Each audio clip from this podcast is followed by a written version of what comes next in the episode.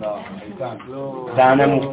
ארבע בוקר, אתה בסטודיו, אשמח רוצה לשאול אותך על כמה דברים שמליים וגם העיצוב של המשפחה, איך יהיה, יש לה כל מיני רעיונות להראות לך.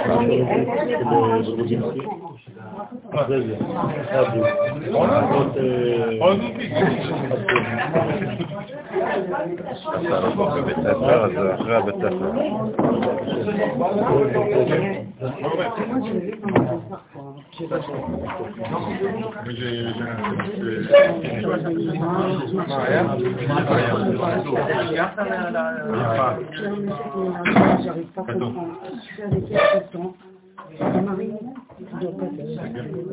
l'ai. On avait une relation très proche, mais il avait pas de caractère. Donc, il prend par le bras. Il dit non, mais je comprends pas, mais il faut pas lâcher, il m'a aidé. Non, c'est vraiment faux. C'est quoi ? Les prochaines de la frousse. C'est un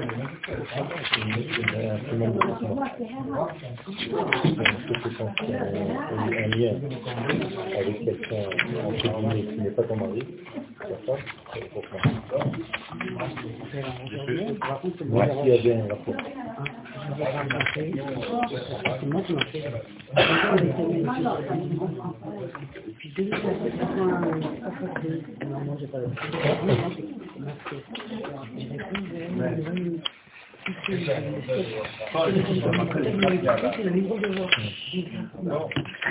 נצטרך לעשות פה על השולחן נראה לי חניות לתשלום, אתה יודע, פנגו כזה לטלפונים על פי שעת דקת שיעור אתה משלם פנגו. תשמע, זה היום קצר לדבר הזה. טוב, לשם ייחוד קודשה ברכוש חינתה ודחילו, חימו, דחילו לחדה אותיות יזכה ואותיות וחכה בחודש שלים בשם כל ישראל. אנחנו באים ללמוד בתיקוני זוהר, תיקון חי. העזרת השם להחיות אותנו. לאו כמו שכינתה מאפרה.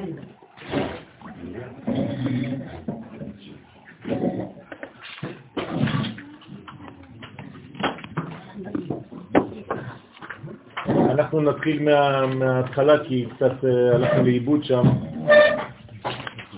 ואתה מפרש את סוד הפסוק, עוד ברית נקודה באמצעיתה כגוונה לטבור אגן הסהר. שוררך אגן הסהר, תהילים, שיר השירים, שוררך היא עוד ברית שהיא נקודה פנימית באמצע היסוד דמלכות. שהיסוד הוא עגול, כמו הטבור, הנקרא אגן הסהר. על שם זה גם היסוד נקרא אגן הסהר. סהר זה הלבנה, ואגן הסהר זה היסוד של הלבנה. זאת אומרת, יסוד של מלכות. דה נקודה דסיהרה, זאת נקודת הירח, כגוונה דה כף. זו היא נקודה פנימית של היסוד במלכות, הנקראת ירח. אז במלכות יש גם כן 10 ספירות, כמו בכל ספירה, והיסוד שבמלכות הוא בעצם אגן הסהר. והיסוד הוא עגול כעניין אות חס. והיסוד הוא עגול כעין אות חס. והנקודה שבתוכה היא סוד נקודה פנימית של היסוד, וכן והיא ראשית נקודה בעת ב'. אותו דבר באות ב'. אתם רואים את הצורה הקשת, שזה בעצם רמז היסוד, היסוד נקרא גם קשת, ובפנים הנקודה הפנימית של היסוד היא הנקודה בעצם, נקודת המפיק, שנקודת ציון או ציון היא נקודה ראשונה שבתורה, באות ב' בראשית. זאת אומרת שגם בבית בראשית אנחנו שומעים את הזיווג ב. כן, ברגע שאנחנו אומרים ב ולא ו, אז זה סימן שיש כאן זיווג. ולכן כל פעם שיש נקודה בתוך האות, רמז שהיסוד נמצא שם ופועל. ואות בית היא המלכות הנקראת בית. כלומר, אם אני כותב בית, אני כותב בית. אל תקרא בית, אין בית אלא אישה. זאת אומרת, הבית ביחס לנקודה שבפנים, היא בעצם המלכות, הבית לאותה נקודה. אז פה אני לא יכול להתייחס לבית כקשת? נכון. אז הבית כאן היא גם כן קשת, כי בעצם המלכות יסודה ביסוד. הכל מתחיל ביסוד, נכון? מאיפה יצאה אישה? מהגבר. היא נלקחה ממנו. זאת אומרת שאיפה הייתה גנוזה האישה לפני היותה אישה נבדלת? בעתרת היסוד. אתם זוכרים, נכון? כלומר, היסוד של האישה, הבסיס של האישה נמצא אצל הגבר בעתרת היסוד שלו. לכן העתרה, כשאנחנו עושים ברית מילה, אחרי הפריאה מתגלה העתרה, נכון? אותה העתרה זה כבר האישה העתידה שתהיה לאותו ילד. היא נמצאת כבר אצלו. ולכן תמיד הנקודה הפנימית היא בעצם היסוד, והעוד עצמה היא המלכות, כמו בית אל אותו יסוד. ולמה בכף אני מתייחס לכף כקשת? זאת אומרת שהיסוד זה האות עצמה? בגלל ש... אותו דבר, זה אותו דבר, אותו עניין. זאת אומרת שהיא מתגלה בצורה שונה, פעם בצורה של כף, פעם בצורה של בית. אני הוספתי שזה קשת, כאין קשת, גם אצל הבית זה כמו כאין קשת. רק שרציתי להבדיל בין הכף לבין הבית, כי הכף היא דמיון, ובית היא יותר ספציפית. למשל, כחצות או בחצות. נכון? אתם זוכרים שביציאת מצרים הקדוש ברוך הוא אומר בחצות, כלומר אצלו נקודת חצות היא ידועה, רק הוא לבדו, ולכן הוא יכול להגיד בית, זה מאוד מאוד מאוד מדויק, בחמש. ומשה רבנו, שהוא אצל בני האדם, אומר כחצות, כי הוא לא יודע מתי זה נקודת חצות, הוא לא יכול לדעת, כי הוא בן אדם. ואצלנו נקודת חצות, ברגע שכבר אמרת אותה, היא עברה. אז זה כחצות. אז יש כף בדיוק, כף הדמיון, אבל שניהם, כן, שתי האותיות, רומזות למלכות, כלומר לגילוי, מלכות, מה זה מלכות? גילוי של אותה מדרגה.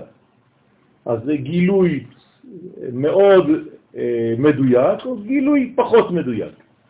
אבל תמיד זה מלכות.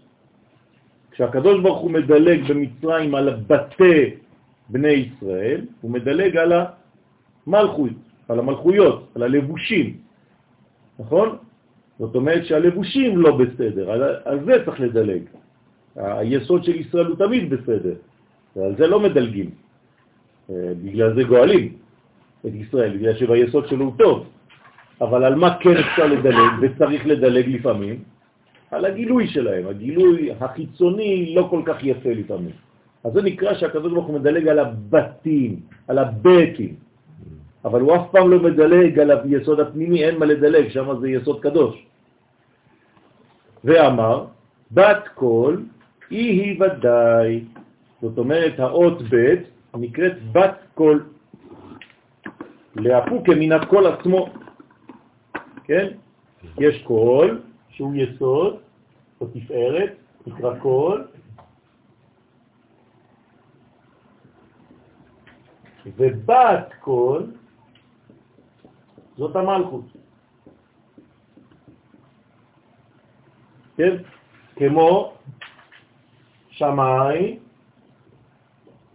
ושם שמיים. זה לא אותו דבר. בסדר? למשל, מחלוקת שהיא לשם שמיים, לא לשמיים. אין דבר כזה מחלוקת לשמיים. אבל לשם שמיים. זאת אומרת, למלכות. למלכות נקראת שם. של מי? של השמיים. בסדר? זאת אומרת שיש כאן בעצם דברים מאוד מדויקים שהזוהר עכשיו אומר לנו, בת כל היא ודאי. אנחנו מדברים כאן על בת כל, בת גם בית, בית. המלכות נקראת בת כל ודאי. כללה דניקודין ועצבן, והיא כוללת את כל הנקודות בנקודה הפנימית שבה. זאת אומרת שהמלכות יש לה, היא עצמה נקודה פנימית, שאותה נקודה פנימית שבמלכות, בגלל שהיא מלכות והיא אחרונה סוף כל המדרגות, היא כוללת בתוכה את כל מה שהיה לפני. כי התכונה של המלכות זה כלי קיבול. אז בוודאי שכשאתה מגיע למלכות, אתה פוגש שם את כל מה שהיה לפניה. אז בתוך הנקודה הפנימית הזאת שבתוכה, יש את כל הנקודות, זה כולל את כל הנקודות שהיו לפני כן.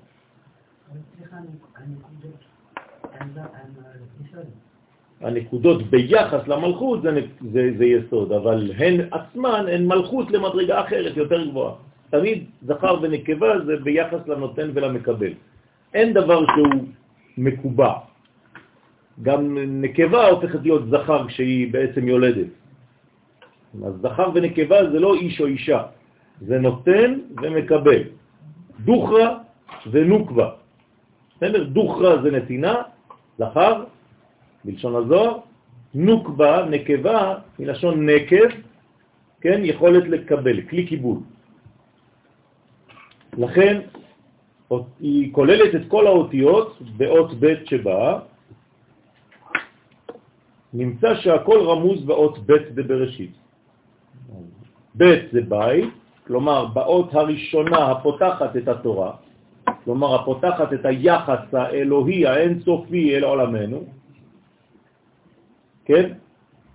מופיעה המלכות, כלומר המדרגה התחתונה שבאלוהות במרכאות, והמדרגה הראשונה שבבריאה. שגם זה דברים צריך להיזהר מאוד בדיבור, כי האלוהות לא נמצאת בחוץ ואנחנו במקום אחר. אין דבר כזה. כן. אנחנו עכשיו יושבים באלוהות. אין חוץ עלות. בסדר? צריך להיזהר מאוד. אנשים לא מבינים, הם חושבים שיש שם איזה בובה שברא את העולם ומשגיחה מרחוק. אין דבר כזה. אין מחוץ לו. הכל הוא. אז אנחנו מדברים כלשון בני אדם, בריאה, מה זה בריאה? כאילו ברא בחוץ. אנחנו כל כך רחוקים מההבנה הפנימית הזאת, שמבחינתנו זה בחוץ. זה כאילו אני מחוץ לעניין, לא הבנתי בכלל. אבל זה לא נכון. אבל יש עוד משהו? מה זה משנה? זה תמיד הכל באותה אלוהות. זה לא, אין דבר שיוצא ממנו, אין דבר כזה. בסדר? גם כשהגמרא אומרת שדנים את האדם עד 120, מי דן אותו? אתם חושבים, יש איזה בובה שנקראת הקדוש ברוך הוא, בית דין, אין דבר כזה, זה הכל, זה אני בעצמי. כלומר, האלוהות שבי, כן, החלק האצילי שבי הוא האלוהות. סליחה, מי עולם הבריאה, שזה ברע, כן. נכון, נכון. בריאה, יצירה ועשייה זה לבושים באצילות. וגם אצילות זה לא עולם ראשון. למרות שאנחנו חושבים שזה עולם ראשון. כן. לא, בסדר, אבל נתחיל להיות אחיזה והחיתונית. נכון. בבריאה. נכון. אז הארי הקדוש גילה לנו שיש גם כן עולמות לפני עולם האצילות. בסדר? למשל עולם אדם קדמון, עולם המלבוש, שחצחות, וכל מיני שאני לא רוצה למנות עכשיו, כי אין מקום לעשות את זה עכשיו. זאת אומרת שיש בעצם אין סוף מדרגות לאותה אין סופיות. זה תמיד אותו אין סוף ברוך הוא, ששום מחשבה לא יכולה לתפוס את הרעיון הזה, שמתגלה בכל המיליארדים ומיליארדים של הופעות בעולם הזה. אבל זה תמיד האלוהות שמופיעה ברמות אחרות. אותה אלוהות אחת שמתגלה גם בך, גם בי, גם בה וגם בחתול. ולך תבין. כן. כלומר, זה דברים שהם מחוץ להבנתנו, אבל חשוב לא לגדל ילדים בעבודה זרה. כן, לא להגיד לילד שהקדוש ברוך הוא נמצא בשמיים והוא יושב ומסתכל עלינו, דברים כאלה. כן, זה לפתח את הטיפשות ואת האלוהים האחרים, חז ושלום, אצל אותו ילד. זאת עבודה זרה לשמה. דלת מחשבה תפיסה בכלל וכלל, ככה בארמית. להגיד מה, היא לא בדיוק ככה. אף אחד לא מבין, אף אחד לא יודע. אי אפשר להגדיר את זה בשום דבר חיובי, אלא רק בהוא לא, הוא לא, הוא לא, הוא לא. כל מה שתגיד הוא לא. אבל אם אתה אומר הוא זה, זה כבר עבודה זרה. לא חשוב מה. זהירות. גם שמות. י' כבבקה אפילו. אם אתה אומר זה השם, זאת עבודה זרה. הכל לבושים, הכל הופעות. ואם אתה אומר גם זה? אין דבר כזה. אין, כי ברגע שאתה אומר גם, זה אומר זה עוד ועוד ועוד, זאת אומרת זה גם מספרי, זה דבר טעות. ואי היא פתוחה, זה עוד ב' של בראשית, שבמלכות.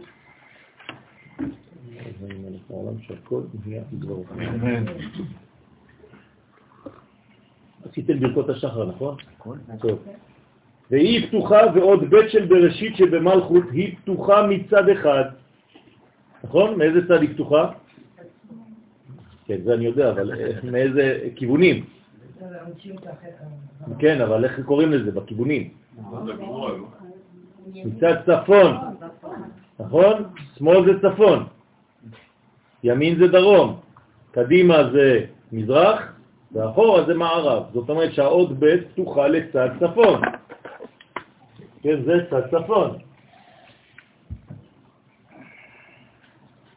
ככה מסתכלים על ארץ ישראל, נכון? עם הגב לים. אני מסתכל לכיוון מזרח.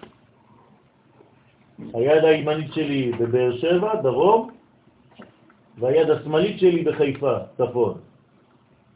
אז הבית פתוחה לצפון. זאת אומרת שהיא מצד הגבורה, כלומר מצד הצמצום. במילים אחרות, אל תשאל מה יש בדרום, כי אתה לא יודע, סגור שם.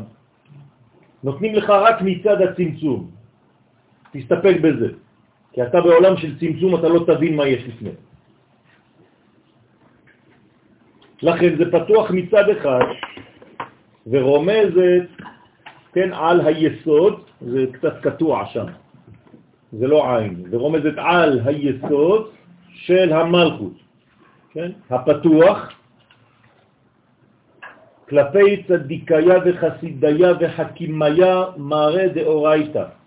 כלומר, זה רמז, זה פתוח כלפי כל הצדיקים, כל החסידים, כל החכמים, כלומר זה ספירות, נכון? יסוד, חסד, חוכמה, מראה דאורייתא תפארת וכו' וכו' וכו'.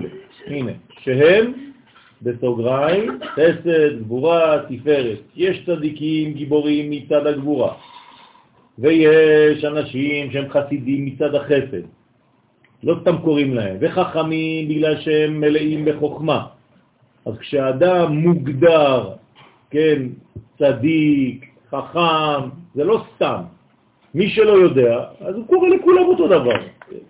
אבל מי שיודע, אני לא יכול להגיד מי למישהו צדיק או צדיקה סתם. אם אני אומר צדיקה זה בגלל שהוא כל הזמן עושה חיבורים. הוא הולך, נותן, עושה, בא, זה.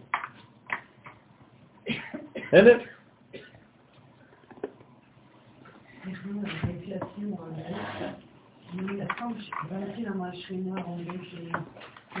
במערב. השכינה במערב, תמיד. עכשיו שאני רואה כל זה, באמת שהעוד בית נפיל הים. זה עם העילה? לא, זה המלכות. פה זה מלכות. אבל זה המלכות שיש בבינה? כן, אפשר לומר ככה. כן. אז עכשיו, כשאת בבת ים או בנתניה, תסתכלי על ירושלים. והגב לים. המעלים את נשמתם, אז כל הצדיקים, החסידים, החכמים, כן, מעלים את נשמתם לשם, בכל לילה בסוד עליית מן, זה נקרא עליית מן, מעלים את הנשמות שלהם, כלומר את כל מה שהם אספו בעולם הזה, כל הניצוצות, כן? כדי לגלות את האחדות האלוהית הזאת, כדי לא ליפול למלכודת של עולם של ריבוי וללכת לאיבוד בתוך ריבוי של פרטים, כי זאת העבודה זרה הגדולה ביותר, כן? ללכת לאיבוד בעולמות של פרטים, זה נקרא אלוהים אחרים. אז אסור להישאר בריבוי. אתה חייב להישאר בריבוי, כי אתה בעולם של ריבוי, אבל כל ריבוי אתה צריך להתקשר אותו לאחדות. הבנתם? כשאני מברך על הכוס, עכשיו ברכתי שהכל נהיה בדברו. למה ברכתי? כדי שהכוס הזאת לא תלך לאיבוד בעולם של ריבוי, מה זה פה? אבל עכשיו קישרתי את הנוזל הזה אל היסוד שנקרא כל, שהכל נהיה בדיבור האלוהי. שהכל נהיה בדברו, כלומר קישרתי את התוצאה אל הסיבה הראשונה. אז מה עשיתי עכשיו? תיקנתי את זה, גם את עצמי, גם את הנוזל הזה וגם את כל האנרגיות שיש מסביב. כי קישרתי את עולם הריבוי אל עולם האחדות, ואני עושה את זה כל שנייה, ככה צריך לחיות. אדם שחי בצורה כזאת יותר ויותר, אז הוא תמיד חי בין שני העולמות, כל הזמן מגשר בין שתי העולמות, ופתיחה לגבי נביאיה ולגבי נטרד ברי, כלומר הפתיחה הזאת לגבי הנביאים ולגבי אלה ששומרים את הברית שלהם, לא רק שעשו להם ברית מילה ב8 ימים, אבל כל החיים שלהם הם שומרים על הברית הזאת, וגם היא פתוחה אל הנביאים וכלפי שומרי הברית. כלומר אותה מדרגה היא תמיד פתוחה אצל האנשים שיודעים לשמור את הברית, שלא נופלים למלכודת, כי זה קל ליפול, וקשה מאוד להחזיק מעמד. המעלים בנשמתם, ודרך אותה מדרגה שהם שמרו, הנשמה שלהם בעצמה יכולה לעלות. וכל אינון דתליין בספירן דאינון שמה קדישה דקודשה בריחו, וכן כל שאר מדרגות הנשמות התלויות בשאר ספירות שהם שמות הקדושים דקודשה בריחו. הרי הכל זה שמות של הקדוש ברוך הוא. מה זה שמות? לבושים. שום דבר זה לא הוא, למרות שאנחנו אומרים ברוך הוא. כן, אנחנו לא יודעים על מה אנחנו מדברים בכלל. הכל לבושים, הכל מלכויות. ברגע שאני מגדיר את זה, זה כבר מלכות. צריך מאוד מאוד להיזהר, לא ליפול למלכודת שאתה חושב שנגעת באיזו מדרגה כלשהי. כמו שכתוב להם, כל נשמה עולה בסוד עליית מן, ביסוד דמלכות. אז איך עולים? חייבים לעבור דרך היסוד. תמיד נכנסים דרך המלכות ועולים דרך היסוד אל המדרגות העליונות. כי היסוד הוא מקשר תמיד בין שתי מדרגות. זה כמו ציר, נכון? שהוא גם בזכר, גם בנקבה. נכון? למשל, יש 2 עמודים בבית המקדש, זה כמו 2 מלכויות. ויש את הבריח התיכון, שמחבר גם את העמוד הזה, גם את העמוד הזה, זה נקרא יסוד. היסוד מחבר בין שתיהם. בסדר? לכן בכל אחד יש חור, נוקבה, והוא בעצם עובר בין 2 נוקבות, אחת אימא ואחת בת. וככה בעצם והיה משכן אחד. כל פעם אנחנו מחברים דרך היסוד. אדני שפתיי תפתח, כן? זה המדרגה של המלכות, אתה נכנס דרך, ופי יגיד, יגיד יסוד. אתה חייב לעלות ליסוד. תהילתך. כן? אנחנו אומרים את זה כי זה הפונקציה שלנו בעולם. תהילתי יספרו. זה יסוד למלכות. כן, זה יסוד. זה יסוד. איך זה קשור לצורה של העול בית? הפתיחה. הפתיחה, רק הפתיחה. אנחנו מדברים עכשיו רק על הפתח של האות בית. אחרי זה ניכנס לראות איך האות בית היא עצמה עשויה. אז אני שואל איך הקטע שזה פתוח ככה מראה על כל מה שקראנו עכשיו. בגלל שאנחנו יודעים שהנקודה הזאת, המפיק הזה, הוא בעצם כלל את כל המדרגות שהיו לפניכם. כי האות ב' זה בעצם עולם הריבוי, שתיים. לפניו קדמה לו האות א' שאין לנו דיבור עליה בכלל. אז אנחנו לא מתייחסים לאלף אלא ללבוש, כן? לבגד, בית ג' ד' של האלף.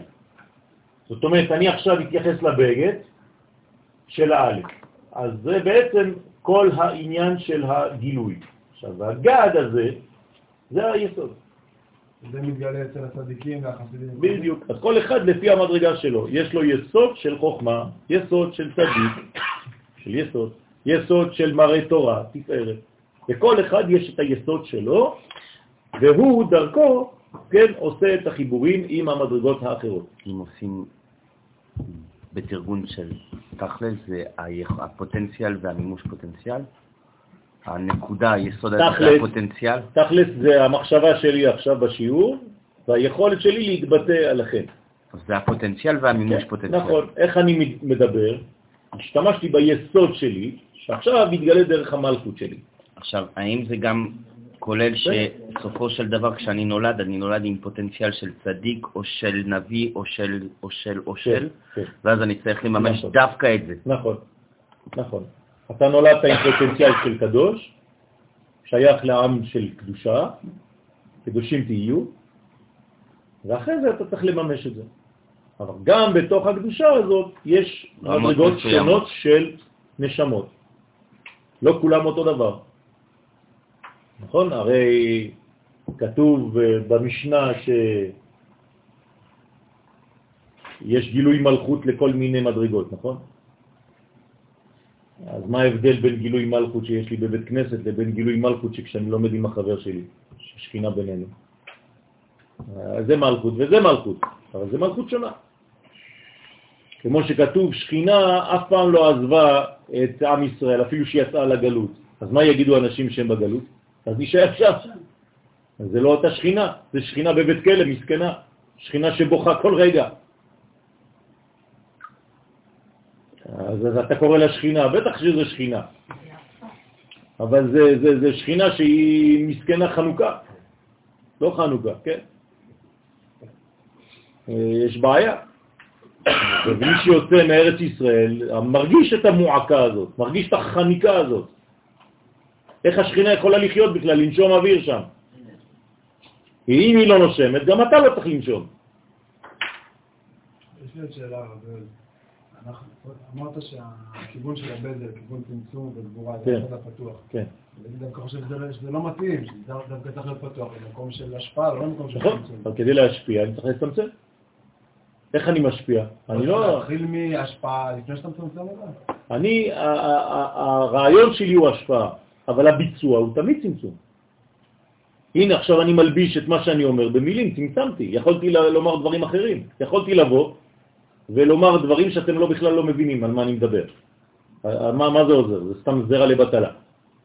יש אנשים שזורקים מילים ככה באוויר. אבל במחשבה שלך, המחשבה רוצה להשפיע. יפה, מחשבה היא תמיד חסד. עולם חסד ייבנה, אבל כשהוא נבנה באמת, מתחיל בגבורה. אז אומר שהמחשבה זה באלף? נכון. ביחס לזה המחשבה היא באלף, אבל הגילוי תמיד בבית. זה כמו שאתה נותן לנו 3% מה שיש לך באלף. הלוואי, כן. העלית אותי כבר ל... העלית אותנו להראה, כאילו כולנו נוגע בלקפה. אתה נותן 100%. דפתי. לא? לא. אני רק בן הראש. אנחנו לא יכולים לקבל את ה-100%. כן. למעלה ראש. אנחנו יכולים לקבל את ה-3% של ה-100% שלו. לעזרת השם, כן. זה המחשבה שלך נעקית. נכון, אני חייב לצמצם את מה שאני אומר. וכל אחד מאיתנו עושה את זה בחיים שלו. מי שלא מצמצם, שופך זרע לבטלה. בסדר? סתם חושב שהוא משפיע והוא לא משפיע בכלל. זאת לא השפעה. השפעה זה ביחס למקבלים ובדאגה. כן? דאגה למקבלים. מילה דאגה יש את היסוד. המעלים, כן, אותם אנשים, אותם לומדי תורה, חכמים, חסידים, צדיקים וכו'. כלומר, כל הספירות, כן? חסד זה חסידים, גבורה זה גיבורים, תפארת זה מראי תורה, נצח זה נביאים, הוד זה חוזים, יסוד זה צדיקים, מלכות זה מלכים וכו'. למעלה מזה זה חכמים, חוכמה, בינה מבינים, יודעי עיתים, מראי דעת, בעלי דעת וכו'. כל זה זה הספירות. אז כל המדרגות הללו, כן, הן בעצם מדרגות במדרגות שונות שמעלות את הנשמה שלהם בכל לילה בסוד עליית מן אין אל העולמות העליונים. כלומר, כמו שאמרתי קודם, מעלים את כל הפיזור אל עולם האחדות. מה זה מעלים? שום דבר לא עולה. הכל נשאר פה, אבל מעלים את המודעות של האדם אל עולם אחדותי, ולא נשארים בעלמא דפירודה. ואז האדם הופך להיות יותר ויותר אלוהי, קשור לאלוהות שהוא בעצם יוצא ממנה, נמצא בה, בעולם הזה, בעולם הפירוד. זה צדיק אמיתי, זה חכם אמיתי, זה מראי תורה, הוא בעצם כולל את כולם. כלומר, צריך להיות בסופו של דבר כולל הכל, עם מדרגה אחת ספציפית שהיא יותר בולטת אצלך. לכן אנחנו מקיימים את כל המצוות כמה שאפשר, למרות שיש מצווה אחת שמתאימה לנו ביסוד הפנימי שלנו, יותר מכל המצוות האחרות. ופתיחה לגבי נביאיה ולגבי נטרי ברית, וגם היא פתוחה אל הנביאים וכלפי שומרי הברית, שהם בנצח, הוד, יסוד. שמתם לב? אמרתי לכם מקודם נביאים, הנה הוא אומר נצח, כן? הוד זה החוזים ושומרי הברית יסוד. המעלים בה נשמתם, כלומר כל הנשמות עוברות דרך אותה מדרגה והכל הולך אל הים. וכל עינון בטליין בסירן דעינון שמה קדישה דקודשה בריחו. וכן כל שאר מדרגות הנשמות התלויות בשאר ספירות שהם שמות הקדושים דקודשה בריחו. כל נשמה עולה בסוד עליית מן, בסוד המלכות ויסוד המלכות הכלולה מ10 ספירות. באותה ספירה שנחצבה נשמתו משם. זאת אומרת, כל אחד בעצם מגלה את האחדות השייכת לשורש נשמתו, לאחיזתו באחד העליון הגדול הזה. זאת אומרת שאנחנו בעצם, אף אחד מאיתנו לא שלם. אין דבר כזה אדם שלם. כל אחד הוא חלק מהמציאות הכולל. זה נקרא מחלוקת. מה זה מחלוקת? זה דבר בריא. מחלוקת, שורש המילה, חלק. כלומר, אני רק חלק מהשלם. אז כשאני מבטא את הצד שלי במחלוקת, אני מראה שאני חלק. והוא מבטא את הצד שלו במחלוקת, והוא גם חלק. אז אם אנחנו עושים את זה בצורה נכונה, מה תהיה עם המחלוקת שלנו? היא תתקיים. נכון? מחלוקת שהיא לשם שמיים, סופה, להתקיים. מי? המחלוקת. כלומר זה טוב, זה בריא שהיא תתקיים. אם היא לא מתקיימת, אנחנו מתים. אז זה חשוב מאוד שהמחלוקת הזאת תתקיים, כי זה הקיום שלה, כי אני רק חלק והוא חלק, ואנחנו משלימים אחד את השני. האם אתה מבטל חלק מהמחלוקת, אתה חושב שאתה שלם לבד, אתה מת. כלומר, אתה קובר את עצמך חי, כמו שקרה לקורח. מה זה מחלוקת קורח ועדתו? הוא לבד. מה זה מחלוקת? אני מחכה לשאר המשפט. מחלוקת קורח ועדתו עם משה. לא. כלומר, אין. למה? כי הוא אומר למשה, אתה לא קיים בכלל, אתה לא רלוונטי. אני לבד. אז מה הוא עושה? האדמה פותחת את פיה, כלומר המלכות, ובולעת אותו חי. למה? כי הוא פגע בה. כי זה מחלוקת שהיא לא לשם מלכות שמיים. אז המלכות אומרת לו, ככה אתה עושה לי? אני אבלע אותך חי. זה? כולנו מוסרים את נפשנו למלכות, נכון? כולנו נקברים באדמה. בסופו של דבר אנחנו מתים עליה. כן. אז זה העניין של המלכות. ואמר, ואי סתימה מסתרא אחרא כלפי רשעיה. עכשיו, מה עם הרשעים? כן? עוד ב' היא סתומה מצד אחוריה, כלפי הרשעים, כלומר, מי שנמצא, רוצה להסתכל בצד הזה, כן? לא יכול, אם הוא רשע. אם הוא צדיק, נותנים לו כמה מדרגות לראות גם מהצד הימני של הבן. זאת אומרת שהעובי של הבית מתחיל להיות יותר ויותר דק לצדיקים. זאת אומרת שזה העניין... אבל בשביל הרשעים זה עווה, והוא לא יכול לראות שום דבר. ככל שאתה עושה את החיבורים, אתה מצליח לראות את האחורה גם. הכל נהיה שקוף. בסדר?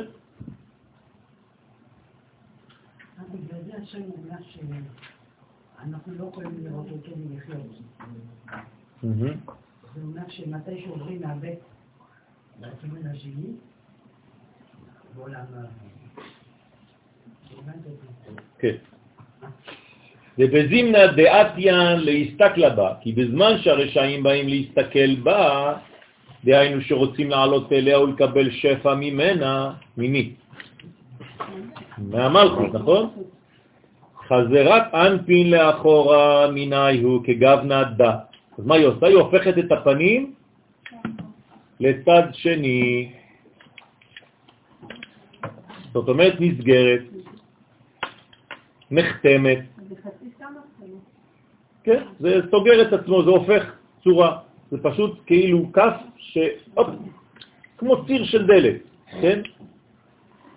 היא חוזרת מהם פנים לאחור. אז בעצם יש לה פנים ויש לה אחור, אז היא משחקת, היא על ציר.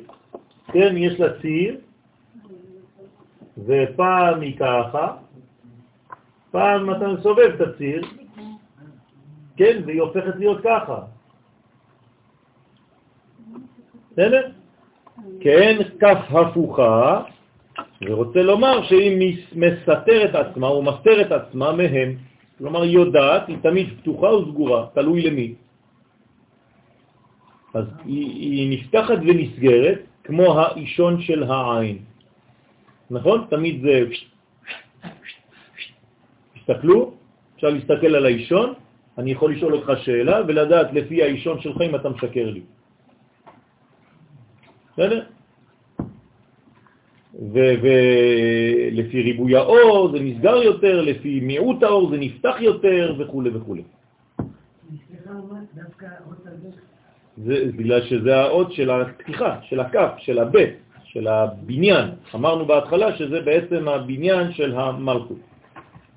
וממילא לא יכולים לקבל שפע ממנה. זאת אומרת שהמלכות יש לה מנגנון פנימי של עצמה, שנשמר מכל מיני אחיזה של החיתונים. כלומר, לא כל מי שרוצה יבוא ויגע במלכות. לא נוגעים בה בצורה קלה.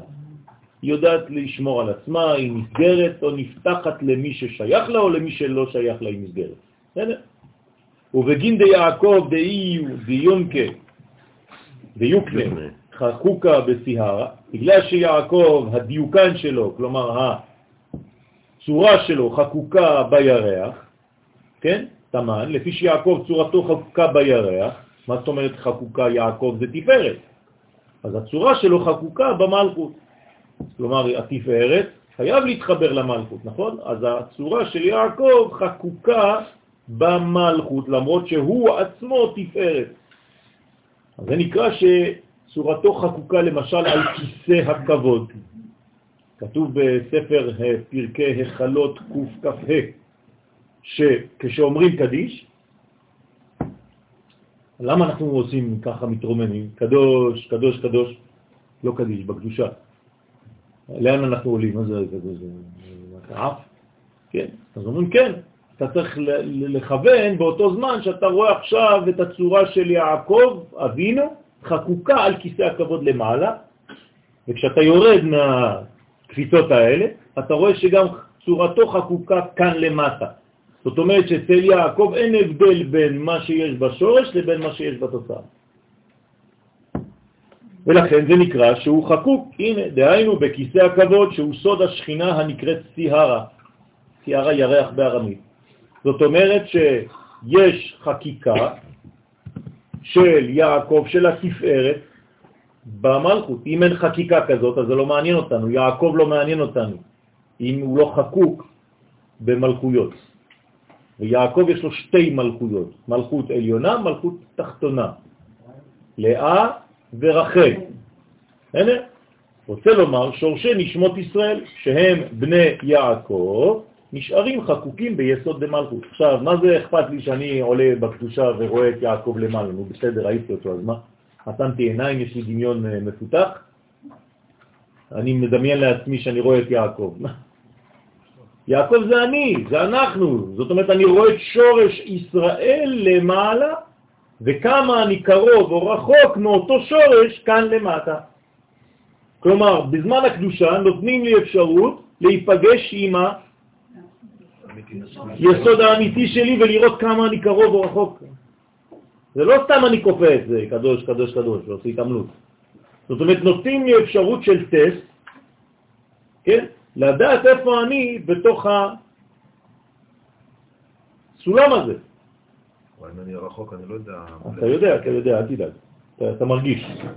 כן? לאט לאט אנשים מרגישים, כל אחד אם הוא יודע להקשיב לעצמו ולהיות עדין בעדינות של עצמו, הוא בדיוק יודע אם הוא רחוק או קרוב בזמן הזה. לא צריך אפילו ללכת לבקש מרב, שום דבר. אתה יודע בדיוק איפה אתה נמצא. רק שאתה בפניקה אתה לא מצליח להתרכז ולחפש. אבל אם אתה הוגן ואמיתי, כל אחד יודע. למה? כי האלוהות נמצאת בתוכו. הנשמה שלו היא כמו שופט גדול. בית המשפט העליון זה הנשמה שלי. היא בתוכי. היא יודעת בדיוק לשפוט איפה אני נמצא. רק שאני לא מקשיב לה, או שאני קצת יותר חשוף אליה. ככל שאני חשוף אליה, אז אני שומע מה היא אומרת לי. באותו רוח שנתן זעירנפין למלכות בייחוד הראשון עימה, כלומר, מה זה החקיקות האלה? זה, איך קראנו לזה? אתם זוכרים? לא, לפני. רוחה דשביק בבעלה. רוחה דשביק בבעלה. כלומר, בזיווג הראשון, הבעל, הזכר, נותן לנקבה חקיקה שכל הזיווגים הבאים שיהיו במשך כל החיים הם כבר חתומים בזיווג הראשון הזה, ולכן זה רק חידושים של אותו זיווג ראשון, שבזיווג הראשון הוא נתן לה הכל כבר, הוא עשה אותה כלי. באור רוחה, הנה, באור רוחה דשדה זעירנפין, אם הוא לא הראשון, כן, בגב, בבריאה, בביאה קדמה. שאלה טובה. אם הוא לא הראשון, יש בעיה, כן, למרות שהחופה והקידושים, כן, מחפים, חופה מלשון חיפוי, על אותה מדרגה של טעות. ולכן כתוב בכתובה, בטול תשפירתה. למרות שאולי היא הייתה גברים גברים אחרים. בטול תשפירתה, כלומר מכנים אותה בטולה. כן? שפירתה, מה זה שפירתה? זה לא בכל קצובה. מה? זה לא בכל קצובה. נכון. אם הייתה נשואה, אז משהו אחר. אבל אם לא הייתה נשואה, כותבים בטול תשפירתה. זה כאילו טריק, זה בעזרת השם. כן, בעזרת השם. זה שקוצה לא יודע. כן. לא, זה לא סתם ככה, שהוא לא יודע. זה פשוט מאוד, זה החלטה של בית דין, שבעצם בתוליה חוזרים. זה כאילו שהבתולים שלה חוזרים. היא חוזרת להיות בתולה, ונאמנת לבעלה. מזל שהקדוש ברוך הוא עושה לנו חסדים כאלה, כן? והיא עצם הנפש שלה. למרות זאת, זה משאיר רשימו, אבל אפשר להתגבר על העניינים האלה. והיא עצם הנפש שלה, והוא כמו תיאור שבעיסה, שכל הנשמות נוטלות חלק ממנו. היא תמרבה, לכן נאמר ביעקב, לא הביט אבן ביעקב ולא ראה עמל בישראל. פירוש, הקליפות נקראות אבן ועמל, אז לא יכולות להסתכל ולהאחז בשורש נשמות ישראל שביסוד דמלכות. למה? כי הם במדרגה אנטיתזה, סותרת. אז אי אפשר, דבר לא יכול להסתכל, בקדושה זה לא עובד ככה. כלומר, קליפה לא יכולה להסתכל בקדושה בפנים, אין דבר כזה. יש בושה, יש ערכים. דרך אגב, בעולם האמת ככה זה. כשאדם נמצא בעולם האמת, הוא לא יכול כמו שהוא עושה בעולם הזה לשקר בפנים ולהסתכל עליך ולומר לך משהו והוא משקר. בעולם האמת אין דבר כזה. או שאתה מסתכל בפנים ויש אמת, או שאתה לא יכול להסתכל בפנים, בפני הנותן או בפני מי שגדול ממך, כי אתה בעצם מרכין ראש ואתה יודע שאתה לא יכול כי אתה מרגיש רחוק, מלוכלך, לא נקי ביחס לאותה מדרגה. כי י' כו' כאלוהיו, עמו, כי השם אלוהים, שילוב בין שני השמות, עמו, השומר אותם מאחיזת החיצונים. יש כאן בעצם שמירה אלוהית, שזה אירנפין ומלכות, הוויה אלוהים, כן, ששומר את האדם מאחיזת החיצונים. אנחנו גם, דרך אגב, ככה לומדים דברים, כן? כשיש הוויה אלוהים, יש שמירה. אם יש אלוהים לבד, זה לא טוב, אם יש הוויה לבד, זה לא טוב, לא מספיק.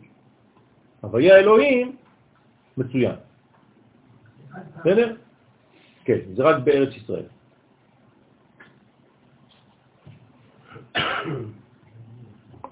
יעקב הוא כזה כי יש לו את השילוב הזה? כן, יעקב הוא תפארת והוא בעצם כל מוצר בול, זאת אומרת אין לו אובדן, אין לו פיזור של ניצוצות, כל טיפה שיצאה ממנו הייתה טיפה של הולדה, קדושה, תאורה, לכן הוא בעצם חיבר בין העולמות. מה מזמין את מה? שם הוויה זה מזמין את יעקב או יעקב מזמין אותם? הפעולות שיעקב עשה, כן, זה רק השתקפות של מה שקורה בעולמות העליונים. כלומר, הוא בעצם חיבר בין שני השמות. השמות קיימים, הכל קיים. הוא פשוט זיבק ביניהם. הוא עשה שההוויה תהיה אלוהים. ואני אהיה לכם לאלוהים ואתם תהיו לי לעם. מה זה ואני אהיה לכם לאלוהים? מה זה לא מובן מאליו? לא. כן? אם אתה נמצא בחוץ לארץ, כל אגר או כל אדר ליתר דיוק בחוץ לארץ, דומה כמי שאין לו אלוהים, אין לו אלוה. אז יש לו בעיה. אז יש לו הוויה ואין לו אלוהים. אז מה הוא עושה? הוא נמצא באוויר, הוא תלוש. אז הוא מוצא כל מיני סיבות ויגיד לך כל מיני שטויות, אפילו עם מקורות, כאילו. שטויות במין. לא יכול להמציא שום דבר, אין דבר כזה. אדם אמיתי בחוץ לארץ, רב אמיתי, רציני, יגיד לך אני לא עולה כי אין לי אומץ. זה נכון, זה תלחץ לו יד. אז שיפסיקו להגיד לכם שטויות. אתה יודע למה לא עולים לארץ? בגלל שארץ ישראל זה כל כך חשוב, שצריך להיות צדיק לפני שאתה מגיע. ככה בחיים שלך לא תגיע. תמיד זה אותו דבר. השומר אותם מאחיזת החיצונים, אז זה מה ששומר מאחיזת החיצונים. כלומר, הוויה אלוהים אין פתיחה. הוויה אלוהים זה סוגר על כל המדרגה, שומר אותם. ותרועת מלך בו, תמיד התחברות הקדוש ברוך הוא בהן, כי תרועה הוא לשון רעות, כן, והתחברות, רע, חבר. ועשתה לרעך כמוך, אז הוא תרועת מלך בו, כלומר הרעות של המלך, החיבור, החברות עם הקדוש ברוך הוא תמיד איתך, בו, לפני. ועל אינון דזרע דיעקב איתמר, ועל אלו זרע יעקב נאמר לעתיד לבוא, וישכון ישראל בטח בדד עין יעקב. כלומר, תמיד יהיה להם בעצם שכינה של ישראל בטח בדד, אין יעקב, תשימו לב כאן, גם השכינה, גם ישראל, גם יעקב. זאת אומרת שיעקב הוא המדרגה התחתונה, ישראל המדרגה העליונה, ויש בעצם שכינה ביניהם. זה גם בדד אין יעקב, שלא רואים בהם. נכון. זאת אומרת שיש בידוד. וכל פעם שאנחנו רוצים לעשות שטות, הקדוש ברוך הוא שומר אותנו שהאויבים שלנו יעשו שטות יותר גדולה כדי למנוע את השטות שלנו. כמו שקורה עכשיו, ברוך השם. הקדוש ברוך הוא מצילנו מידינו. סליחה, זה המשפט שתתנו לי משקל ושרחתי לא בתוכו. כן, נכון, נכון. זאת אומרת שברוך השם תמיד הקדוש ברוך הוא מאזן, יש לנו אבו מאזן, תמיד שעושה את העבודה כמו שצריך. ומפרש איתמר אחא בדד, נאמר כאן בדד, ואיתמר התם באתר אחרא. כלומר, נאמר כאן בדד, במקום אחר נאמר, השם בדד ינחנו, ואין עמו אל נחר. כלומר, תמיד הקדוש ברוך הוא שומר אותנו, שלא יהיה איתנו אל נחר. מה זה אל נחר? מי זה אל נחר? איפה כתוב אל נחר? והסירו אלוהי הנחר מתוככם. איפה כתוב? כל אומר את זה לבנים שלו. ואחר כך? איפה עוד? בתנ"ך? יהושע. יפה מאוד. ביהושע. מתי ביהושע? יפה. כלומר, כשהם נכנסים כבר לארץ ישראל, ואז פתאום, מה זה הסירו אלוהי הנחר? מה, הם עובדי עבודה זרה? לפי הפשט, הם עובדי עבודה זרה, מה זה הסירו אלוהי הנחר? אלא כל דבר שאתה מגדיר אותו כאילו מחוצה לך, זה נקרא אלוהי הנחר. לא הבנת את היהדות כמו שצריך. זה נקרא אלוהי הנחר. כלומר, זה עמוק, זה לא איזו עבודה זרה פשוטה של ילדים. כלומר, עבודה זרה שיכולה להתגלות אצל מי שכן לומד. והוא לא מבין, כן, איך להתייחס לאלוהות. תיזהר, כי עבודה זרה זה לא כל כך פשוט. איזה פסל שאתה משתחווה לו. לא. אם אתה לא מבין בכלל את העניין, איך זה עובד, כן? אתה יכול לעבוד עבודה זרה כל החיים. לכן צריך ללמוד. אז הלימודים, כן, דרך אגב, אני מכין שיעור על העניין הזה, כדי להחזיר קצת את הדברים, להפס קצת את העניינים, כי הרבה מאיתנו לא מבינים מה זה בכלל, איך אנחנו יכולים, איך אנחנו מתייחסים לאלוהות. מי הוא? מה הוא? מה? מי? איפה?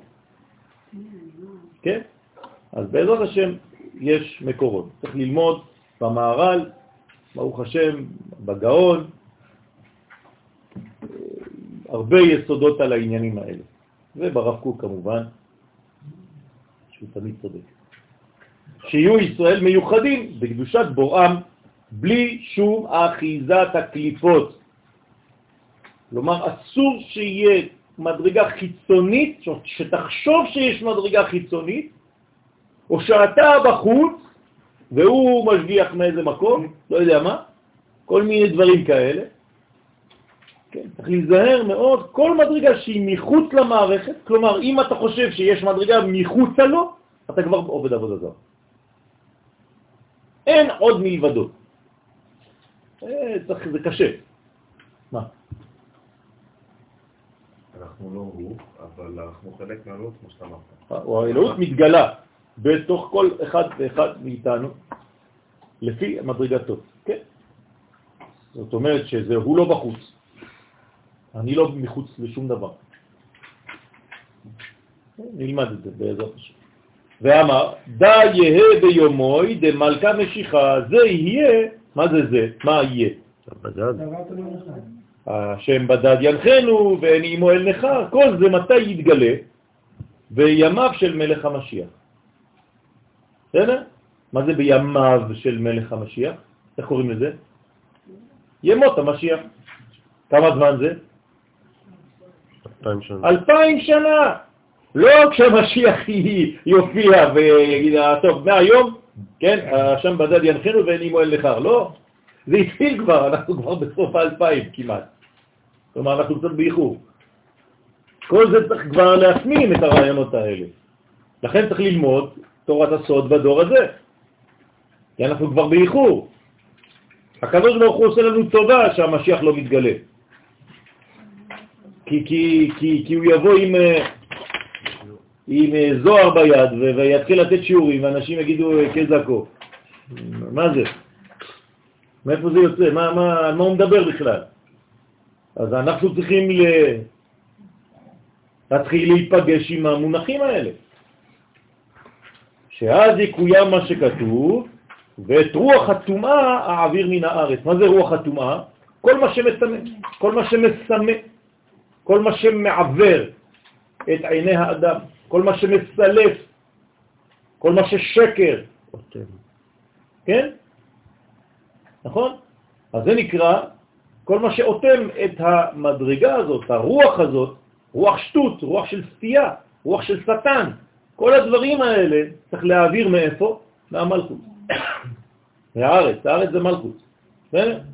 האוויר מן הארץ. כלומר, אתה תפסיק להתייחס למלכות כמו איזה, לא יודע מה. לאן זה עובר? לאן זה עובר? מה, כשהוא מעביר את זה מן הארץ? זהו, זה נעלם, זה הולך לנוקבה דתהומה רבה. זה ביטוי בקבלה, זאת אומרת, זה מין בור. זה המקום של המקומות. בדיוק. בסדר? סליחה, בבנתי. אני לא אמרתי כלום. הוא אמר, אני רק אמרתי כלום. אני שמעתי שיעור אחר. כן, אבל אני לא שמעתי. המקום של המקומות. בסדר? זה אומר שזה כמו בור, כן, כשמוצאים חפץ חשוד, נכון? שמים אותו בבור ביטחון כזה.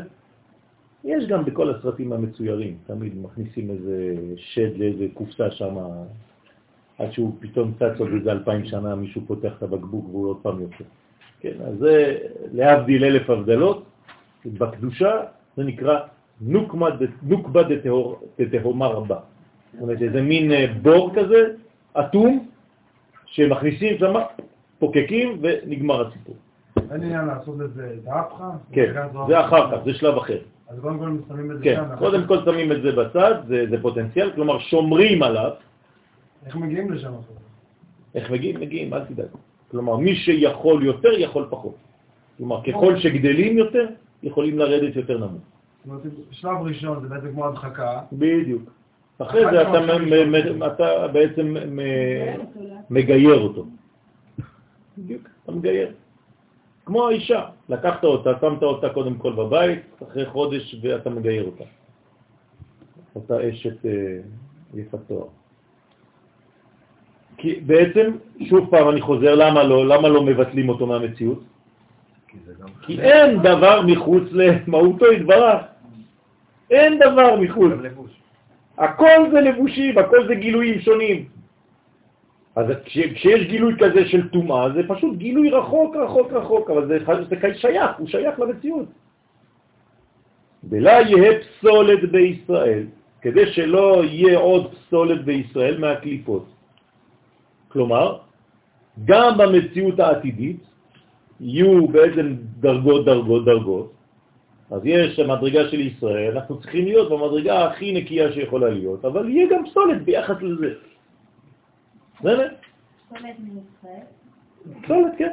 מישראל? לא, לא מישראל. אין פסולת בישראל. זה מה שנדבק אלינו בחיצוניות. כלומר, כשאני לא חי לפי המדרגה הפנימית הזאת, של הערך האמיתי שלי, אז נדבקים בי כל מיני דברים שהם לא שלי בכלל. אז אני צריך להיפרד מזה, מה? פלסטינים. כן, כל מיני פלסטינים כאלה. זה התקופה שלך, סליחה, בצמה, אני... הקודם אמר, הכל שהיה שלו. זה מה שאמרתי עכשיו. הכל אין במציאות מדרגה חלק שהוא מחוץ לו. לכן? נכון. רגע, איך הקליפה זה נפשבת? קליפה, כמו קליפה. אני עושה ריבה בסוף עם הקליפה. לא, אבל שומרת על הפליט. כן. גם הקליפה מסתכלת מהרוב. בוודאי. בוודאי, יש הפונקציה לקליפה הזאת, היא שומרת. לא, אבל הוא נמצא גם... בוודאי. מה זה הוא? אם הוא לא נמצא, אז איך היא חיה? זה לא שהוא נמצא, הוא כאילו היה בחוץ ופתאום בא לשם. כן, ללמוד את זה, ללמוד. בסדר? אלא י' כו' כבדד ינחנו, שישארו רק בני ישראל לבדם לעבודת בוראם. זאת אומרת שאנחנו נהפוך להיות ממלכת כהנים, כפי שאנחנו באמת, בשורש, בגוי קדוש. נכון? זאת אומרת שאנחנו אמונים, כן, על עבודת הקודש. מה זה עבודת הקודש? על הרמת המוסר של העולם הזה לערכים אלוהים. זה הפונקציה שלנו בעולם. זה נקרא תהילתי יספרו, זה לא שנתחיל לספר סיפורים. מה זה תהילתי יספרו? כן, להגדרתי, כן, להלל, תהילתי. אנחנו נהלל, זאת אומרת שאנחנו בעצם נגדיר ברמת האנושות מה שהאנושות יכולה לקבל מאותה אלוהות. לכל אומה ואומה לפי מדרגתה. ילד קטן אני לא אדבר איתו בצורה שהוא לא יבין, וחתול אני גם כן לא אדבר איתו בצורה שהוא לא יבין. אבל כל זה זה חלקים של אותו גילוי אחד, בגילויים שונים. הלל זה הגדרה. להלל זה להגדיר. לעבודת בורם הוא מפרש ומן פסולת ומיהם הפסולת. מה זה הפסולת הזאת? כן? אתם רואים שכל האותיות נמצאות שם. נכון? פלס, משהו כזה. ואמר, אינון גרים, כן, הם הגרים אשר נשמתם מקליפת נוגה. לכן יש לה חצי חצי. כלומר, צריך לגייר את החצי החיצוני ולהחזיר אותו לפנימיות. ולכן, לא נתהרו עדיין מאחיזת הקליפות. ובגין דה, וכמו מראה מתניסים. בשביל זה אמרו חכמי המשנה, מסכת עבודה זרה, דף ג' עמוד ב', ואין מקבלים גרים חדשים לימות המשיח. כלומר, מי שרוצה להתגייר זה עכשיו. בימות המשיח זה קשה מאוד להתגייר. מה זה עכשיו? לפני 2000 שנה. כלומר, 2000 שנה האחרונות הגיורים קשים. למה? בגלל שכשחוזרים לארץ ישראל הדברים עכשיו יותר ויותר ברורים, אז מי שעכשיו נכנס לעם ישראל זה יותר קשה, כי הוא בעצם, אתה צריך לבדוק אם הוא נכנס בגלל אינטרסים, הוא הולך תמיד עם המנצח, או שבאמת הוא מבין את העיקרון. עכשיו, זה לא עניין דתי הגיור, זה עניין לאומי. זאת אומרת שכשאתה מגייר מישהו, בבית דין, אני לא מדבר פה בחוץ, בבית דין שואלים אותו קודם כל אם אתה מבין שעם ישראל הוא עם שסובל. אתה בטוח שאתה רוצה לבוא אלינו? אנחנו סתם סובלים. כן? אתה בטוח שההיסטוריה, כל ההיסטוריה של עם ישראל, כל החוויה הקולקטיבית שלו מתאימה לך? אתה רוצה להיכנס לדבר הזה? חבל. אתה גוי שקט, יש לך גם עולם הבא כגוי, מנסים לשכנע אותו, לא סתם. אז הוא אומר כן, כן, כן, כן. אז אם עמך עמי, אפשר עכשיו לעבור לפן של המצוות, אלוהיך אלוהי. אבל קודם כל מתחילים בפן הלאומי, לא לשכוח, זה לא דתיות. ואין מקבלים גרים חדשים לימות המשיח, כי גם קליפת נוגה יתברר הטוב מהרע שבה, והאלילים קרות יקרסון, כן, זה אני מת.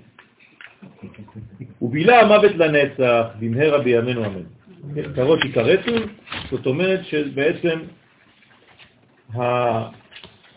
הנצח יבלע את המוות. מה זה שהנצח יבלע את המוות?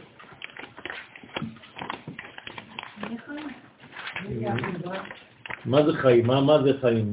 זה טוב לחיות לנצח או לא? המשכיות. אתם יודעים שהייתה עיר בארץ ישראל לפני כיבוש הארץ שלא היו מתים. אף אחד לא היה מת בעיר הזאת. גם לא ידעו מאיפה נכנסים, רק האנשים של העיר ידעו את הסוד שלה. וקראו לעיר הזאת לוז, יפה. מי כבש אותה? לא.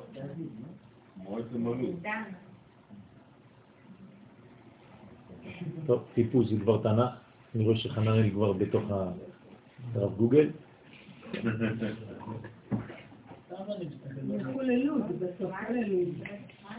כן. כן, זה מהשורש של יוסף. עכשיו, כבשו את העיר הזאת. עכשיו, העיר הזאת אומרת הגמרא, מספרת הגמרא, שבעיר הזאת היו חיים בלי סוף. וכתוב בגמרא, מי שקצו בחייהם, נמאס להם כבר לחיות, מרוב שהם כבר זקנים, לא יכולים כבר יותר. היו פשוט יוצאים מהעיר ומתים, כי בתוך העיר לא מתים. רק מחוץ לעיר מתים. אז נמאס להם כבר לחיות, הם לא יכולים יותר, כבר, אין מה לעשות, משעמם כבר. כן, אז היו יוצאים מהעיר וככה נשארים כמה 10 דקות, פתאום... כל מה שלא הזדקנו במשך 1,000,000 שנה, היו מזדקנים בחוץ תוך שנייה אחת. כלומר, בחוץ הזמן היה שולט, בפנים זה כמו עצם הלוז, למה קוראים לזה לוז? שזה נכרח לעולם, נשאר לעולם. כן, נכון. תולוז, יש בצרפת. שם זה להפסיק, מה? לוז, לא לוז. לוז. בסדר? איפה זה? נכון, זה אומרים, אמנם שר מהעיר לראשונה בית אל. כלומר, זה הבית של האל. כלומר, בית של חסד. אל, חסד, אל כל היום. על כל פנים. למה הבאתי את זה? בגלל שכתוב בילה המוות לנצח. שאלתי שאלה, האם זה טוב לחיות לנצח או לא? זה נראה משעמם כזה, נכון? צדיקים יושבים, עתירותיהם בראשם ונהנים מדיב השכינה. לא יודע, גהנם יותר, יש אקשן, יש מוזיקה, לא יודע, יש דברים, לא יודע. מה אתם אומרים? לא יודע. מה? הנביאים. נכון. אז זה מעניין. מאוד מעניין. זה חיים ונצח, זה השורש. כן, אבל צריך לדעת מה זה חיים ומוות. זה לא מה שאנחנו חושבים, גבעת שאול או... מכונית עם גג פתוח. טוב. יש לי בעיה עם הגרים, אבל אני רוצה שאתה דברים. יש לי בעיה עם הגג הפתוח. אני בתוך אימה ובתוך נשאר נורמלית, שזה התגיירו והתגיירים, אבל אני לא רוצה שזה יצאו. ואני קשה עם זה, אני לא רוצה לשמוע. alors אני רוצה כשאתה לא רוצה... לא, הגרים, אם הם באים מנימה חיובית, צריך לגייר אותם באהבה. זאת אומרת שהם אנשים שהיו כבר בישראל ויצאו, וצריך להחזיר אותם לחיק הדין. יש לו גר במשפחה, בסדר? אבל... אסור להזכיר לו שהוא גר, וגם לך אסור להזכיר. לא, אני יודעת שזה גר. אבל דוגמא, אני מעדיפה שהילדים שלי התחתנו עם יהודיות. לא, אין דבר כזה. אין דבר כזה. אם יש גר, גר צדק אמיתי, אפשר להתחתן איתו ואין שום בעיה. זה כל דבר. ברגע שהוא גר זה כמו יהודי, אחרי זה יהודי אם הוא חי לפי המדרגה שלו או לא, זה עוד מדרגה, זה אותו דבר. אבל אסור לשפוט, כן? אם לא, לא היינו פה. כל התורה שלנו זה בן גרים, זה רבי עקיבא. רבי מאיר, כן, אונקלוס, אז אסור לזלזל בזה, זה נשמות קדושות מאור, גר זה מלשון גר, זה ג' ראשונו, זה לא סתם, זה מדרגה גבוהה מאוד. הוא ממשיך ואומר, יש לי שאלה על זה, במקום אחר על הגרים, הרבה פעמים אני רואה שכאילו מאשימים אותם, כל הצרות של ישראל זה בגלל שהם הצטרפו גרים, לא, לא, לא, לא גרים, לא גרים, ערב רב, זה משהו אחר. לא. למשל פה, זה הגרים, הם הגרים, יש שם אדם מצליפת נוגה. כן, זה משהו אחר. אם הם לא היו מצטרפים, הכל היה בסדר. נכון, אבל פה כשהוא אומר גרים, צריך לדעת באיזה מינוח הוא מדבר. יש מינוח של הזוהר, כן, ויש מינוח של ההלכה הפשוטה של היום. אצל הזוהר זה בעצם הערב רב. זאת אומרת, כל מי שיצא ממצרים, בגלל שהוא בעצם נאחז בדתיות של משה רבנו. כלומר, מה זה הערב רב? למה הם יצאו ממצרים? למה הם נמשכו? לקריזמה של משה, לאיש הדתי, לא ללאומי. כלומר, יש כאן בעיה, היא עמוקה מאוד, אם אתם רואים את הרמז. רגע, זאת אומרת שכרגע, נכון לעכשיו, אם אני הולך קצת בקיצוניות במה שאתה אומר, כל מי שנאחז בדתיות של הדבר ולא בלאומיות של הדבר, בלבד, בלבד. קשר אותו לערב רב הזה, וזה מגיע לחטא העגל, שבסופו של דבר המשמעות היא יותר העניין של ההלכה מאשר אשר העם ואהבת ישראל. אבל זה לא מה שאתה חושב. לא, חס ושלום, אני לא חושב. חייתי לחשוב מזמן. זה השורש לנצרות. זה השורש לנצרות. טוב, צריך שילוב בין שתי המדרגות. כלומר, המדרגה הלאומית קודמת למדרגה הדתית, אבל היא חייבת להיות משולבת איתה, ובה, בשלב ב'. כן? בשלב ב'. אחד בלי השני לא יכול לחיות. לא זה בלי זה ולא זה בלי זה. הוא ממשיך ואומר, והוא זימנה בזמן של ביאת המשיח, עכשיו זה כבר ביאת המשיח, מתפשת הציהרה מאילן קליפין חשוכים, תתפשט השכינה מאלו הקליפות החשוכות, כלומר, מה זה תתפשט? תתפרד מהן, כי תתבטל ממנה כל אחיזת הקליפות הנקראות חושך. זאת אומרת שאנחנו נראה יותר ויותר אור. בסדר? אנחנו ניפרד מהחושך. אבל מה זה אומר גם? שהחושך יהפוך להיות מציאות בפני עצמה, כאילו החושך, אתה תראה אותו, כי עכשיו כל חתיכת אור, כל חלקיק אור יתפרד מהחושך שלו. לאן ילך החושך? יתאסף. אז אתה תראה בעצם חושך גדול, כן? בוכתה של חושך, ואתה תגיד, וואי, יש יותר ויותר חושך. למה?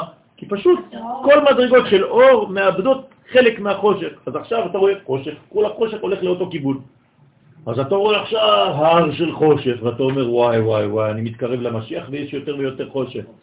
זה לא נכון, זה פשוט שהטוב עכשיו עוזב את כל החלקים, אז אין להם לאן ללכת, אז הם הולכים ומתקפצים יחד. כלומר, אתה יכול עכשיו יותר ויותר לראות את הדברים בהבדלה. כאן האור, כאן החושך. כלומר, יהיה יותר ויותר קל לדעת איפה האור ואיפה החושך, למרות שהם ישמשו בערבוביה. כלומר, הם יהיו באותו זמן, באותה עת, ובכל מדרגה אתה תראה אור וחושך. כן? כמו האור לעד היום השמיני. נכון. הגרים שמדבר פה זה רבה? כן, כן. ומתחדשה בלבושים שפירים, ותתחדש בלבושים יפים, דהיינו בלבושי מלכות. כלומר, המלכות מצד שלה תהיה נקייה. כמו תינוק שנפרד מהשיליה, השיליה הופכת להיות דבר שלם, והתינוק הוא דבר שלם. נכון? אז יש לך בעצם שתי לידות. כל פעם שאישה יולדת, היא יולדת שניים. שיליה ותינוק. אז גם השיליה שלמה. אם היא שלמה, זה ברכה. זאת אומרת שהתינוק שלם. מהמצוות. לכן תהיה לבושה בלבושי מלכות, לבושים יפים. מה זה לבושי מלכות? מדינת ישראל. זה נקרא לבושי מלכות. לא ללכת לאיבוד, רבותיי, זה לא דברים באוויר ככה, סתם, לא יודע מה, זה מדמיינים. אבל זה לבוש. נכון, מדינת ישראל זה יסוד מלכות השם בעולם.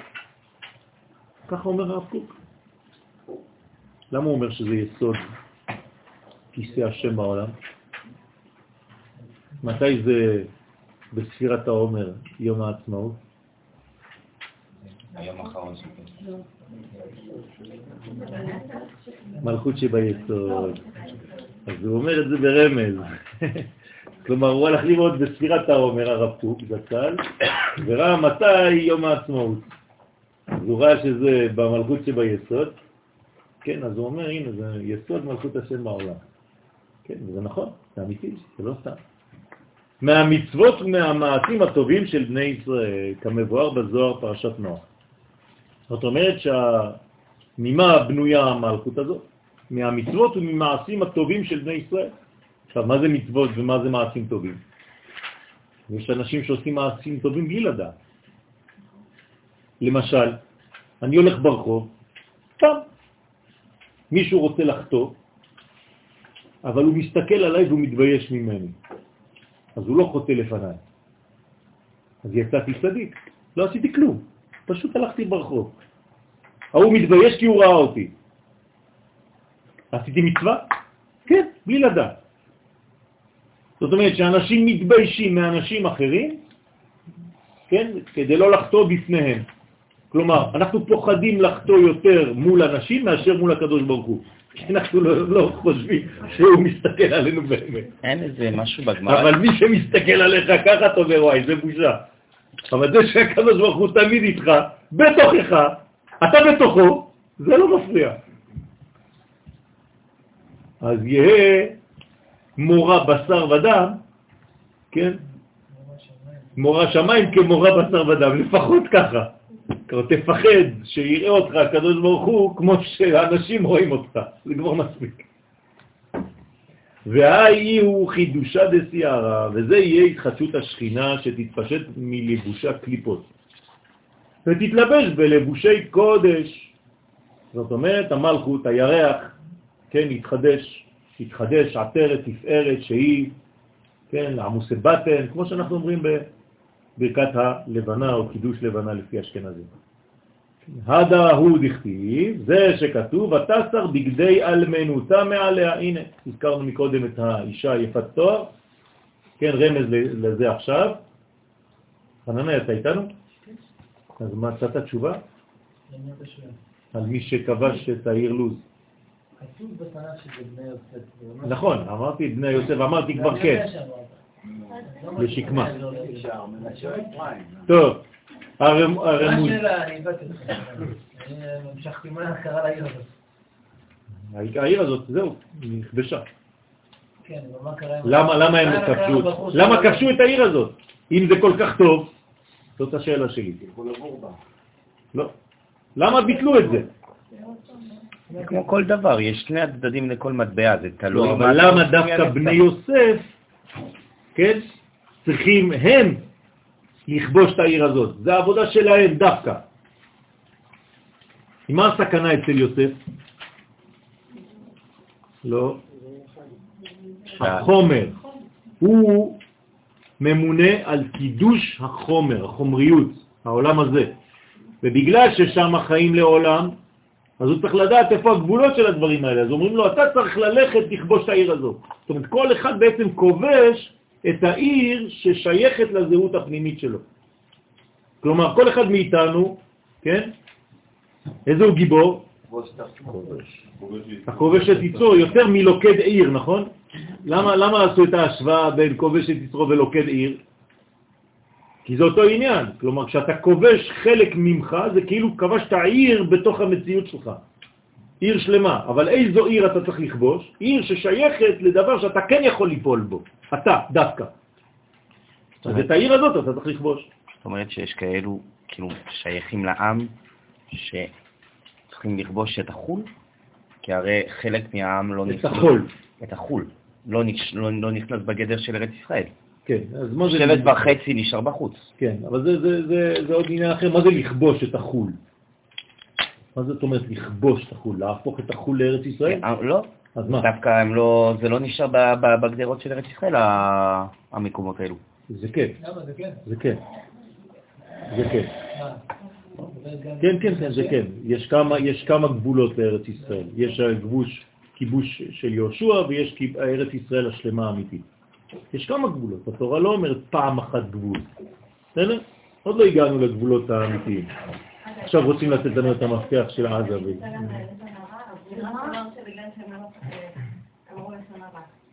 מה? לא שייך לזה. לא שייך לזה. מה המפתח שאת רוצים להביא לנו את המפתח? כן, של עזה. של כל השטחים. הכל. השבוע אמרו שהם רוצים להחזיר לנו את המפתחות. אז בנט אמר, תביא מה... סוף כל סוף. הוא אמר, נמאס לנו, אנחנו לא יכולים כבר לעשות כלום, אז תיקחו את המפתחות, אתם תהיו אחראים על הכל. מי אמר? הפלסטינים. מה, לא שמעתם? אבו מאזן אמר השבוע. אני מחזיר את המפתחות של כל השטחים למדינת ישראל. תעשו מה שאתם רוצים, אנחנו נשב בשקט, אתם תשלטו על הכל. אמרתי אמן כן יהיה רצון, כן, אבל יש אנשים שפוחדים מזה. טוב, הרומזים על לבושי הקליפות, ואיתמר בה ונאמר בה, תתחדש כנשר נעורייכי. דהיינו כנשר הזה שמתחדשות כנפיו והנוצה שלו. אתם יודעים שהציפורים, הנשר, הוא לא כל הזמן עם אותן נוצות, תמיד זה מתחדש. אז אתה רואה כל הזמן למי יש פה תוקי או ציפורים. אתם רואים מלא נוצות למטה. כן, אבל אני יודע, אבל אתם. אז אתם רואים כל הזמן הוא כאילו משיל את הנוצות של אתמול, ויש לו נוצות חדשות. אז למה זה? מה זה אומר? זה אומר שהוא כאילו מתחדש כל יום. ולכן כל יום הוא חדש, הוא לא משעמם לו, אף פעם לא ראיתי תוקי שאומרים לי, מה אכלי? אין דבר כזה, חתול שמשעמם לו, כל הזמן הוא מסתכל, פעם ככה, פעם ככה. כל הלילה, הוא פעם בצד הזה של החדר, זה הולך לצד השני, מסתכל על אותו חדר מזווית אחרת, אחרי זה הולך לפח אשפה, מסתכל עליך שעתיים, מסתכל לשם, מסתכל לשם, משעמם לו. זה מה הוא עושה, הוא רואה את הסרטים מיד. טוב. הלוואי, הלוואי. את יודעת כמה אנשים אני מקבל שכבר נמאס להם מהחיים? מבחינת פיזיולוגית אנחנו... נמאס להם כבר, כן, מבחינה פיזיולוגית כל 7 שנים, כל 6 שנים. כל 7 שנים יש כל השלד מתחדש. אבל האנשים מבחינה מנטלית לא. כן, זה התחדשות פיזית. אין בינם שמתחדש כל יום? יש מלא. יש לפעמים אנשים שמתחדשים כל יום, זה נקרא צדיקים. אבל מי שלא, כל יום עובר, הוא נהיה יותר ויותר עייף מהחיים. מה? או שהם לא יודעים שאפשר להתחדש. זה בדיוק מה שצריך ללמד, אבל למה הם הגיעו לדיכאון הזה? איך מגיעים לדיכאון הזה? כן?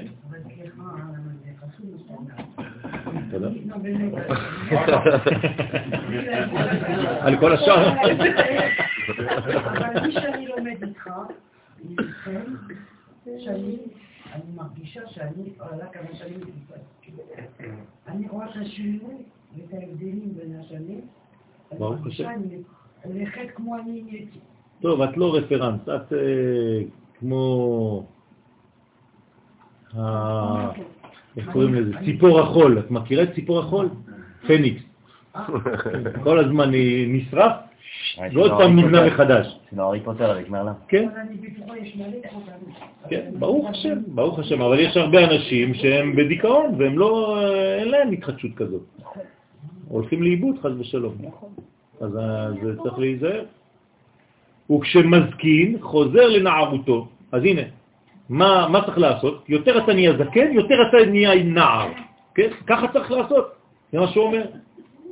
תתחדש כנשר נעורייכי. זאת אומרת, זה מה שהקדוש ברוך הוא, זאת העצה של הקדוש ברוך הוא, ככה צריך להיות.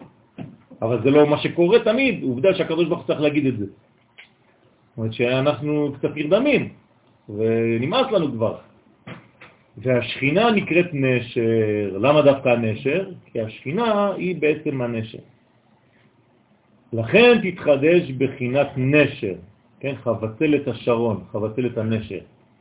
ומיד דהי מתחדשה, ומיד שהשכינה תתחדש בלבושים יפים, מיד יתקיים קרא דנבואה בישראל, מיד יתקיים הפסוק של הנבואה בישראל.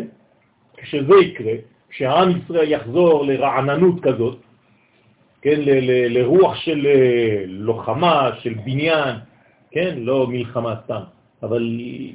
כמו ילד שמלא אנרגיות, דהיינו מה שכתוב, ואת רוחי אתם בקרבכם. איפה זה כתוב? חננה. יפה, ביחזקאל. כן? איזה פרק? למד זין. ביחזקאל למד זין, ואת רוחי אתם בקרבכם. ועשיתי מה? לא, זה לפני. ועשיתי... לא, לא, לא, זה היה לפני. לב מה? לב ברצלב? כן, לב בשר, זה ברצלב. זה אותיות ברצלב. כן. לא. ועשיתי אשר בחוקותיי תלכו, ואת משפטותיי תשמרו ועשיתם. בסדר? זאת אומרת שבסופו של דבר אנחנו נעשה מצוות. אבל כמה קדמו לזה שלבים? שהקדוש ברוך הוא בכלל לא מדבר, לא על תורה ולא על מצוות. 6 שלבים. 6 שלבים קדמו ועשיתי אשר בחוקותיי תלכו ובמשפטותיי תעשו שמרתם ועשיתם. בעצם עולם שלם. זאת אומרת שקודם כל הקדוש ברוך הוא מביא אותנו לארץ ישראל, ואחרי זה הוא מחליף לנו את הלב של אבן ללב בשר, ואחרי זה הוא שופך עלינו מים טהורים לפני זה, ואחרי זה מלא דברים, לפני שהוא אומר שבסוף נקיים גם מצוות. נקיים מצוות בסוף, אבל זה השלב האחרון, בזה הוא חותם. למה אתה אומר את זה? כי זה הסדר. אני אומר את זה בגלל שזה כתוב פה, ואת רוחי אתן בקרבכם. כלומר, זה השלב הראשוני. מה זה ואת רוחי אתם בקרבכם?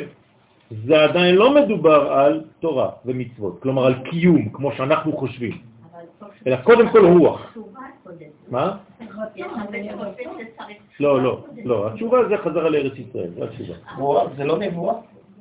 רוח זה, מה זה את רוחי אתן בקרבתכם? יהיה לכם קודם כל רוח חיים. זה נבואה, לא? זה חיים, כן? ויפח באפיו נשמת חיים. רוח חדשה. רוח חדשה, נכון. סליחה, למה אמרת שהשכינה נשר? כן, כן. היא נשר. היא מתחדשת. כנשר נאור היחי. כלומר, הכל מתחדש. ככה צריך אדם להיות. משאיר את הניצוצות או את הנוצות של אתמול ומתחדש. מה? כן, כן. מספר 3. נכון נורא. ואת רוח הנבואה אתם בקרבכם. זאת אומרת, זה נקרא רוח. כלומר, מה זה רוח נבואית?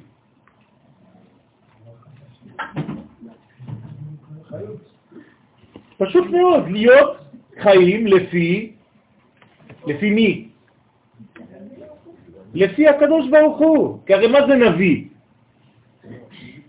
הוא פשוט לא, הוא לא חי כאילו מעצמו, הוא חי כל הזמן בוודאות שמישהו מעביר דרכו, נכון? זה נביא. אז זאת אומרת שברגע שנחיה בצורה כזאת, שאני מבין שאני כל מה שאני עושה עכשיו זה נבואה.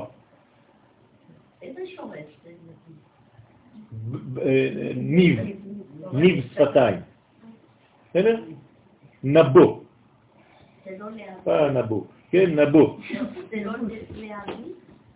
לא, זה בדיחה, כן, יאללה נביא, כן. אבל באמת זה העניין של ניב שפתיים, זאת אומרת שבעצם השפתיים שלי מגלות את התוכן האלוהי שבי, אני לא משקר, זה נקרא נביא, נביא לא יכול, או שהוא נקרא נביא שקר, זה מסוכן כבר. ועוד התקיים מה שכתוב, ונתתי לכם לב חדש. מכוח ההערות של המלכות הנקראת לב. כן, מה זה לב חדש בעצם? הערות חדשות. כלומר, התורה תתחיל לנשום.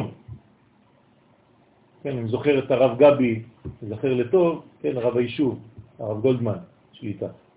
שכשהגענו לארץ לפני 20 שנה, אז התחלנו ככה ללמוד. ועם הרב גבי הייתה לי חברותה, שנים. אנחנו לומדים גמרא ביחד וזוהר ביחד. כלומר, עשינו כזאת חברותה בינינו. אז יום אחד הוא אמר לי, תשמע, התורה התחילה להתייבש.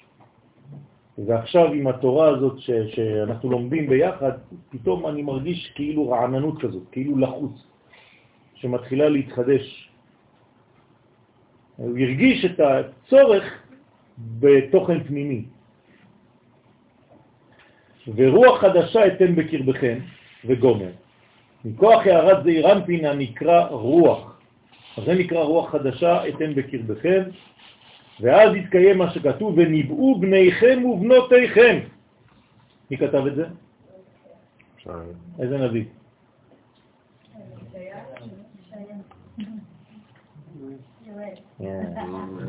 כן? כן. תורה שיש לה בעצם רוח חיים, חיה, רעננות, חידושים, אתה לא מתייבש כזה יבש, ישן, כן, כזה כאילו הכל כבד לך. פשוט תורה של שמחה, רעננה כזאת.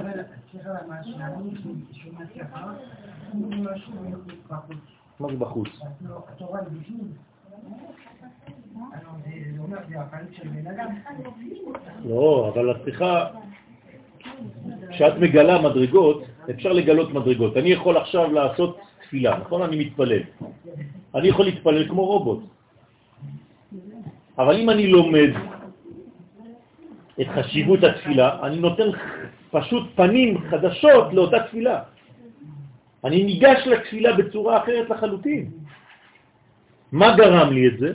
עצם זה שאני לומד את החשיבות של הדבר. אני מעורר מחדש, בפן חדש, את אותו עניין, את אותה מדרגה. לכן הלימוד הוא חשוב מאוד. הלימוד הפנימי מרענן. מי שאומר שהתחילה היא משעממת, כן. אתה יודע שהוא יבש. כן, הוא מתייבש, נכון? זה נקרא לולב, היבש, פסול. צריך להתרענן, צריך לרענן את עצמו. מה זה אומר? שאתה קצת מפוצל. מה זה לולב היבש? לולב שהעלים שלו כבר פתוחים, נכון? ולכן הוא צריך להיות כזה. כלומר הוא צריך להיות אחד. אם הוא לא אחד, הוא לא ירוק, הוא מתחיל להיות צהוב. והצהוב הוא פאף, התפוצץ כבר. כלומר הוא יותר מדי בעצם, ממה זה נובע? מכעסים. הכעסים מפרידים את האדם, מפוצצים אותו, במקום לאחד אותו. כלומר הוא נהיה מפוצל. ולכן צריך לתקן את זה. ולהחזיר את זה לאחדות. כלומר, לשים עליו שמן או מים, זרימה של חיים, כדי שהוא יהיה ירוק. ומה זה ירוק? קו אמצעי. בסדר? כלומר, ההפך מירוק זה קרי. חס ושלום. רק נזק יכול לצאת. חס ושלום. וכל בנייך לימודי השם. כלומר, איפה שאתה רוצה לעשות בלגן, תכניס אותו. זה קלף חזק.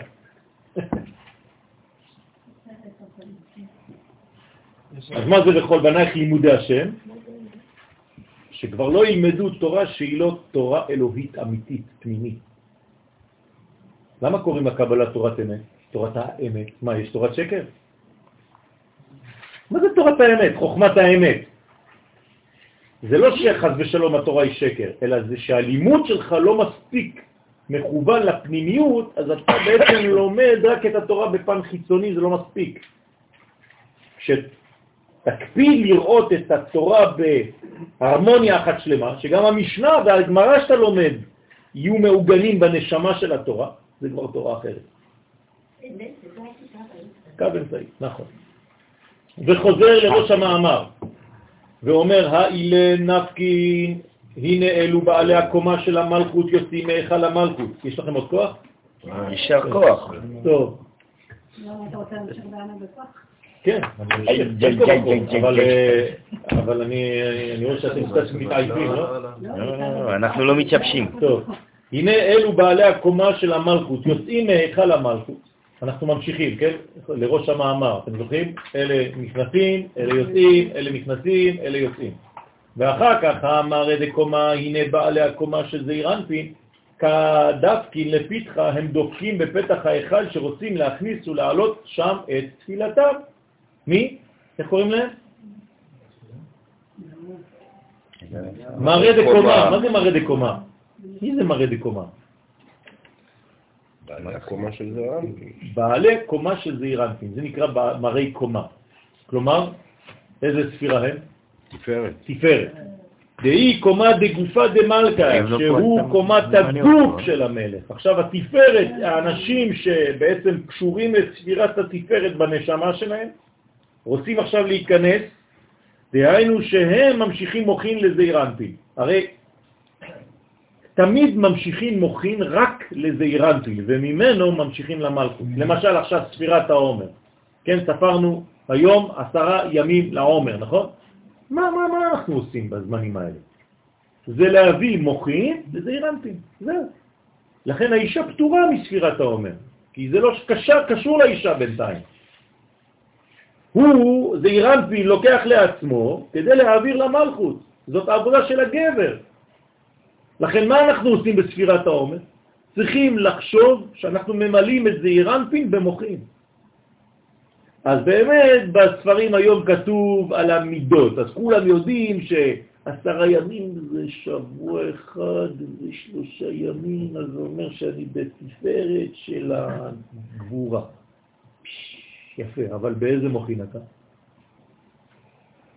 כולם יודעים את המידות, נכון, זה גם כתוב עכשיו בכל הספרים. ההיסטוריה לאט לאט משתכללת.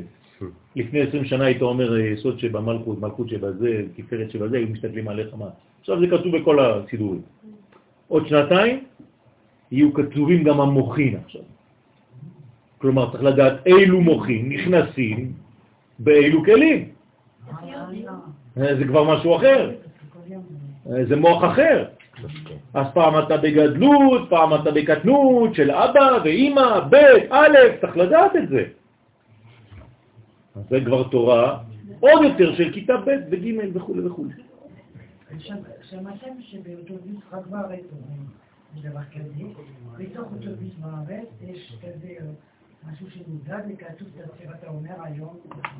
כן. כשאנשים עולים לאוטוביס זה... אז מה מוחית? נכון, ברוך השם. מה מוחית? אני לא יכול להגיד לכם הכל כל רגע.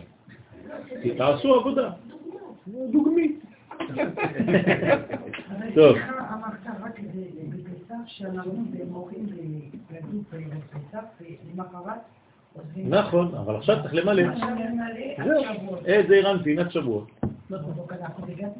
לא, כל הספירת העומר היא קטנות, את צודקת, אבל בתוך הקטנות הזאת ממלאים את כל מיני, זה אירן פין, טיפין, טיפין. אוקיי, ממשיכים מוכרים לזה אירן פין, לבנות קומת פרצופו, זאת אומרת שבשבועות זה אירן פין, שלם, נכון? וגם המלכות. לכן איזה מזל זה? תאומים. זאת אומרת שהם תאומים. לכן הם יכולים להתזבק. דאית מרבה שנאמר בקומת גוף של זעיר אנפין וגביעתו כתרשיש. שנו הדה? כן, מה זה תרשיש? דהיינו גופו שהוא התפארת שהוא... כתרשיש. כתרשיש, כתרי שש. מה זה כתרי שש? כי הגוף כולל שתי פעמים שישה פרקים. כתרי שש, כמו שניים שש. כתרי, בארמית? לא, שניים. לא תרי. כן, תרי. זה תרי. תרי זוזה. כן? כולל שתי פעמים שישה פרקים, דהיינו שישה פרקים של שתי ידיים.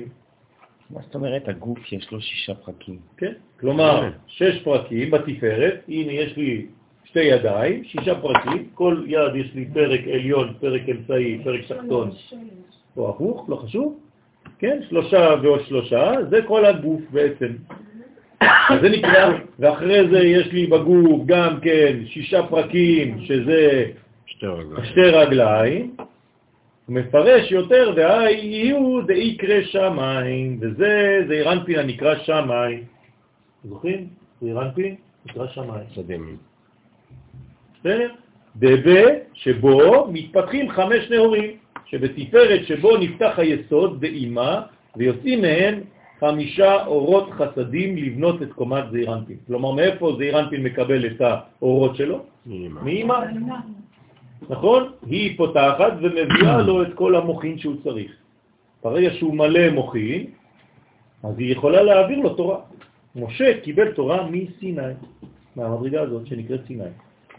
הדאו בכתיב, זה שכתוב, נפתחו השמיים, נפתחו הערות היסוד דאימה, למה בעצם זה חמש? כי זה בלי היסוד? כן, היסוד עצמו הוא כולל, נקרא כולל. שמשה לא הגיע ל50 מדרגות. כן, הוא מקבל משם בלי להיות שם. כלומר, אפשר לקבל בלי להיות. אתה מקבל הערה. אבל בסוף ימיו הוא כן קיבל. עכשיו, מאיפה אנחנו מקבלים את זה מבינה? לא, לא, נכון, זה מחוכמה, אבל מהיסוד. תמיד היסוד שלו, המדרגות מעבירות. רק היסודות מעבירים. ממדרגה למדרגה, לא לשכוח. כמו החיבור בין איש לאישה, זה רק דרך היסוד, נכון? אז החיבור הזה הוא גם כן בעולמות העליונים. משם זה מתחיל. כלומר, כל מדרגה מעבירה מהיסוד שלה ליסוד של השני, מהיסוד של השני ליסוד של השלישי, וכו' וכו'. זאת אומרת שבעצם איפה אנחנו זעיר אנפין מקבל את המוחין שלו? מיסוד דאימא. עכשיו, יסוד דאימא, החלק התחתון של אימא, זה נקרא תבונה. לא יסוד, תבונה. בסדר? תבונה.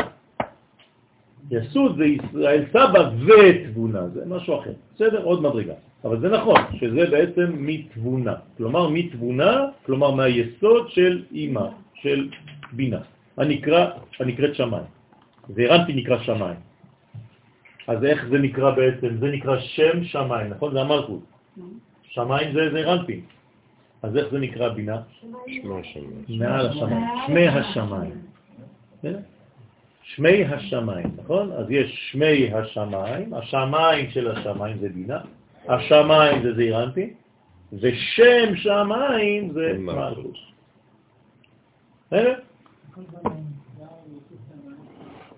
מה? ברשות שמיים, כי בגלל שזה זעירנטי. כלומר, י' תבבקה.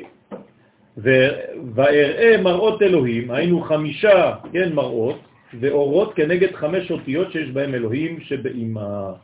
אז זה נקרא בעצם 5 אורות, לכן אלוהים זה באימה 5 אותיות. נכון. הוא מפרש עוד, אנחנו... מבירה 5 אורות. מה? מבירה 5. נכון? לא, מעבירה הכל. היא מעבירה גם כן חסדית, כי זה דעת, בסופו של דבר. הרי בינה לא מעבירה ישירות לזעירנפין. אחרי חוכמה ובינה מה יש? דעת. ומה יש בדעת? 5 חסדים. 5 גבורות ו5 חסדים. בסדר, אז יש את הדאבל הזה. הזעירנפין הוא כפול, נכון? כמו וו אחד כותבת וו, לפחות. זאת אומרת, זה פעמיים. זה כמו א'. כן. מה הוא להגיד בכל הפסקה הזאת? כל הפסקה הזאת, זה בעצם כל התיקון הזה בכלל. זה תיקון על התפילה, איך בעצם נכנסים לתפילה. אז למדנו בעצם את כל המדרגות, כל קץ, לפי השורש נשמה, איך היא נכנסת בתפילה ומה היא עושה שם בתפילה שלה. אז כת נכנסת ויוצאת, אחרי זה כת אחרת נכנסת ויוצאת וכו' וכו'. זאת אומרת שכשאנחנו מתפללים, בד בבד בתפילה שלך, יש מיליונים של פרטים שאתה שייך כאילו לאיזה מין שבט כזה, וכוח כזה, ומדרגה כזאת, שאתה עכשיו נכנס, עושה את הפעולה שלך, כשאתה יוצא, כת אחרת נכנסת וכו'. וכל זה נעשה בו זמני. וכל זה כדי להתמלא מאורות, אחרי התפילה, כלומר אחרי התפילה אתה צריך להיות חי יותר מאשר לפני התפילה.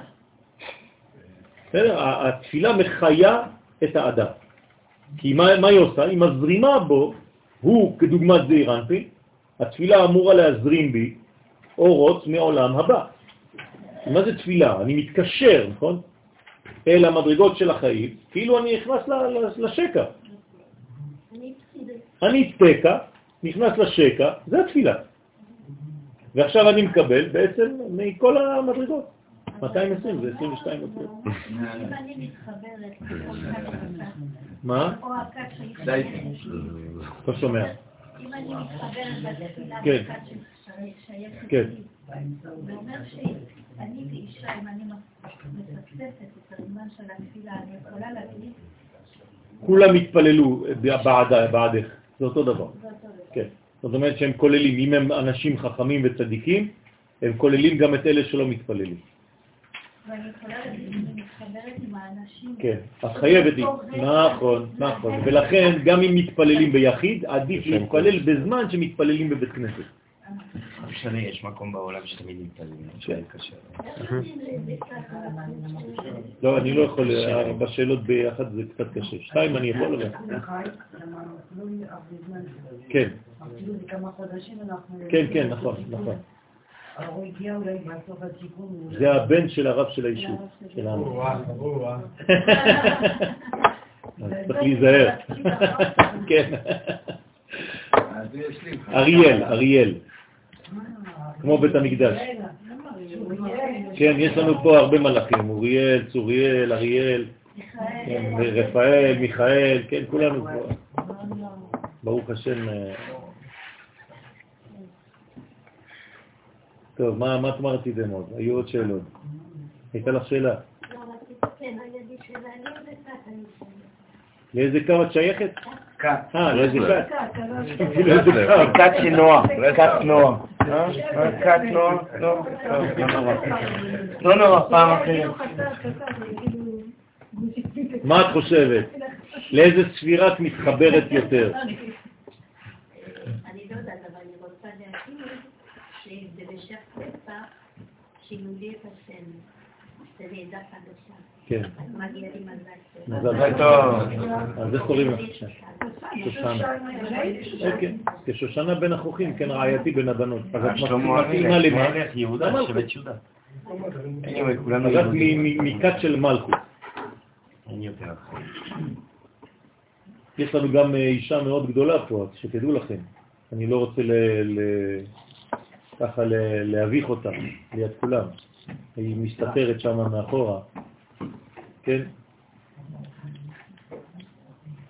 אישה מאוד מאוד גדולה. גברת לבני. מאוד מאוד מאוד חשובה שצריך לקנות את הספר של הרב אברהם לבני. את הספר שחובה בכל בית. חובה, אני אומר לכם, כל היסוד של הלאומיות של עם ישראל זה הספר הזה.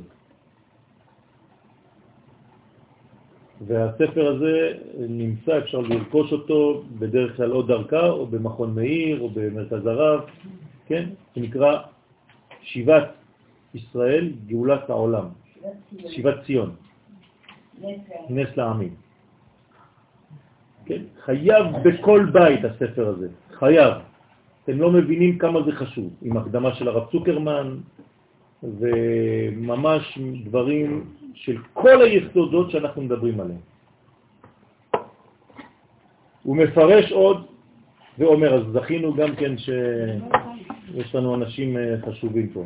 גם כל האנשים שנמצאים פה הם חשובים לא פחות, כן? אבל אנחנו קצת רואים אותם כל יום, אז אנחנו לא אומרים, אבל כל אחד יש לו את המקום שלו. אני מעריך כל אחד ואחד, באמת.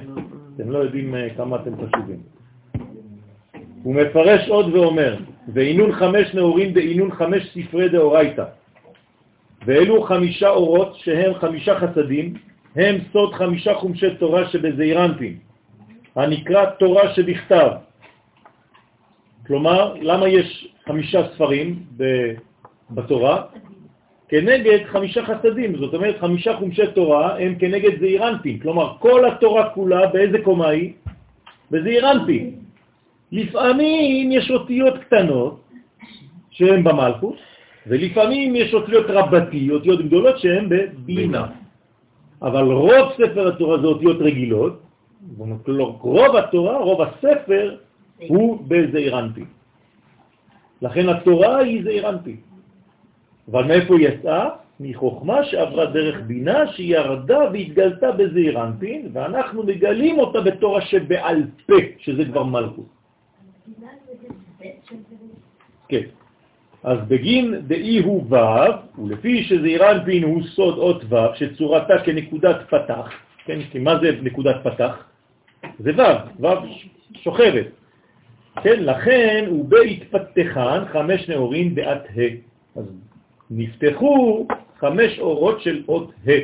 כלומר, התורה שבכתב היא זעירנטין, זעירנטין זה ו', נכון? אבל יש לי חמישה חומשי תורה. אז איך אתה עושה לי? אז פשוט אתה לוקח צבא ושם אותה מתחת. כלומר, זה נקרא התורה.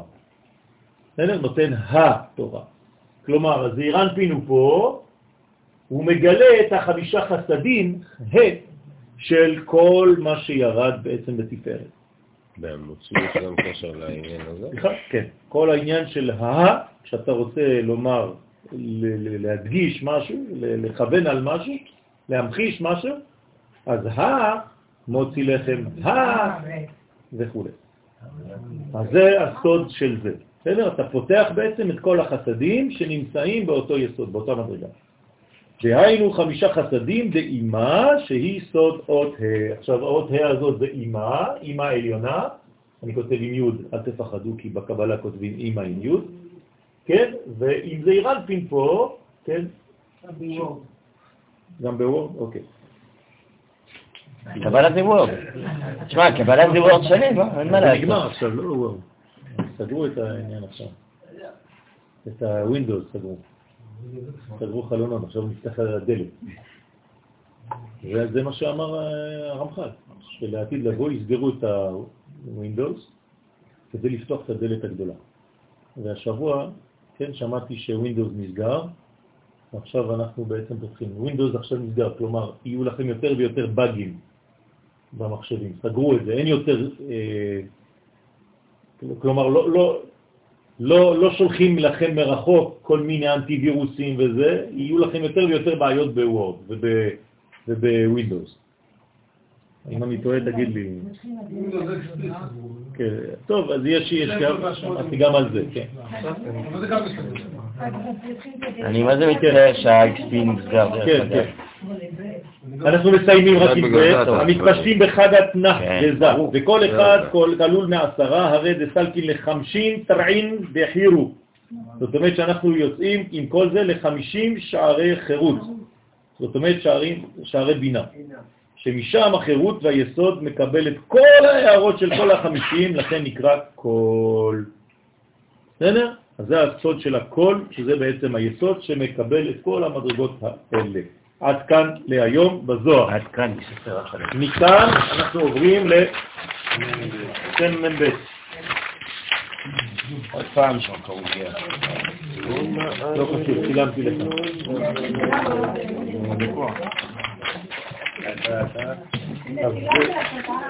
אז אנא מכם בכוח. אנא בכוח.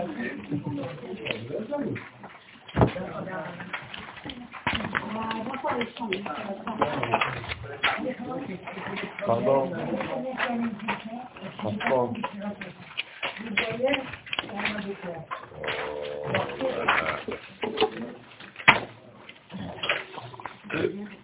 זה ראשון, זה שני, זה שלישי, זה רביעי, צריך להעביר את זה גם בחוץ, מתחת, אריאל, צריך להעביר גם בחוץ. זה חמישי, זה שישי, אחרי כל עוד יש שבב כזאת, ושביעי בלי כלום. מה? שביעי בלי כלום, בלי כלום. לא יודע.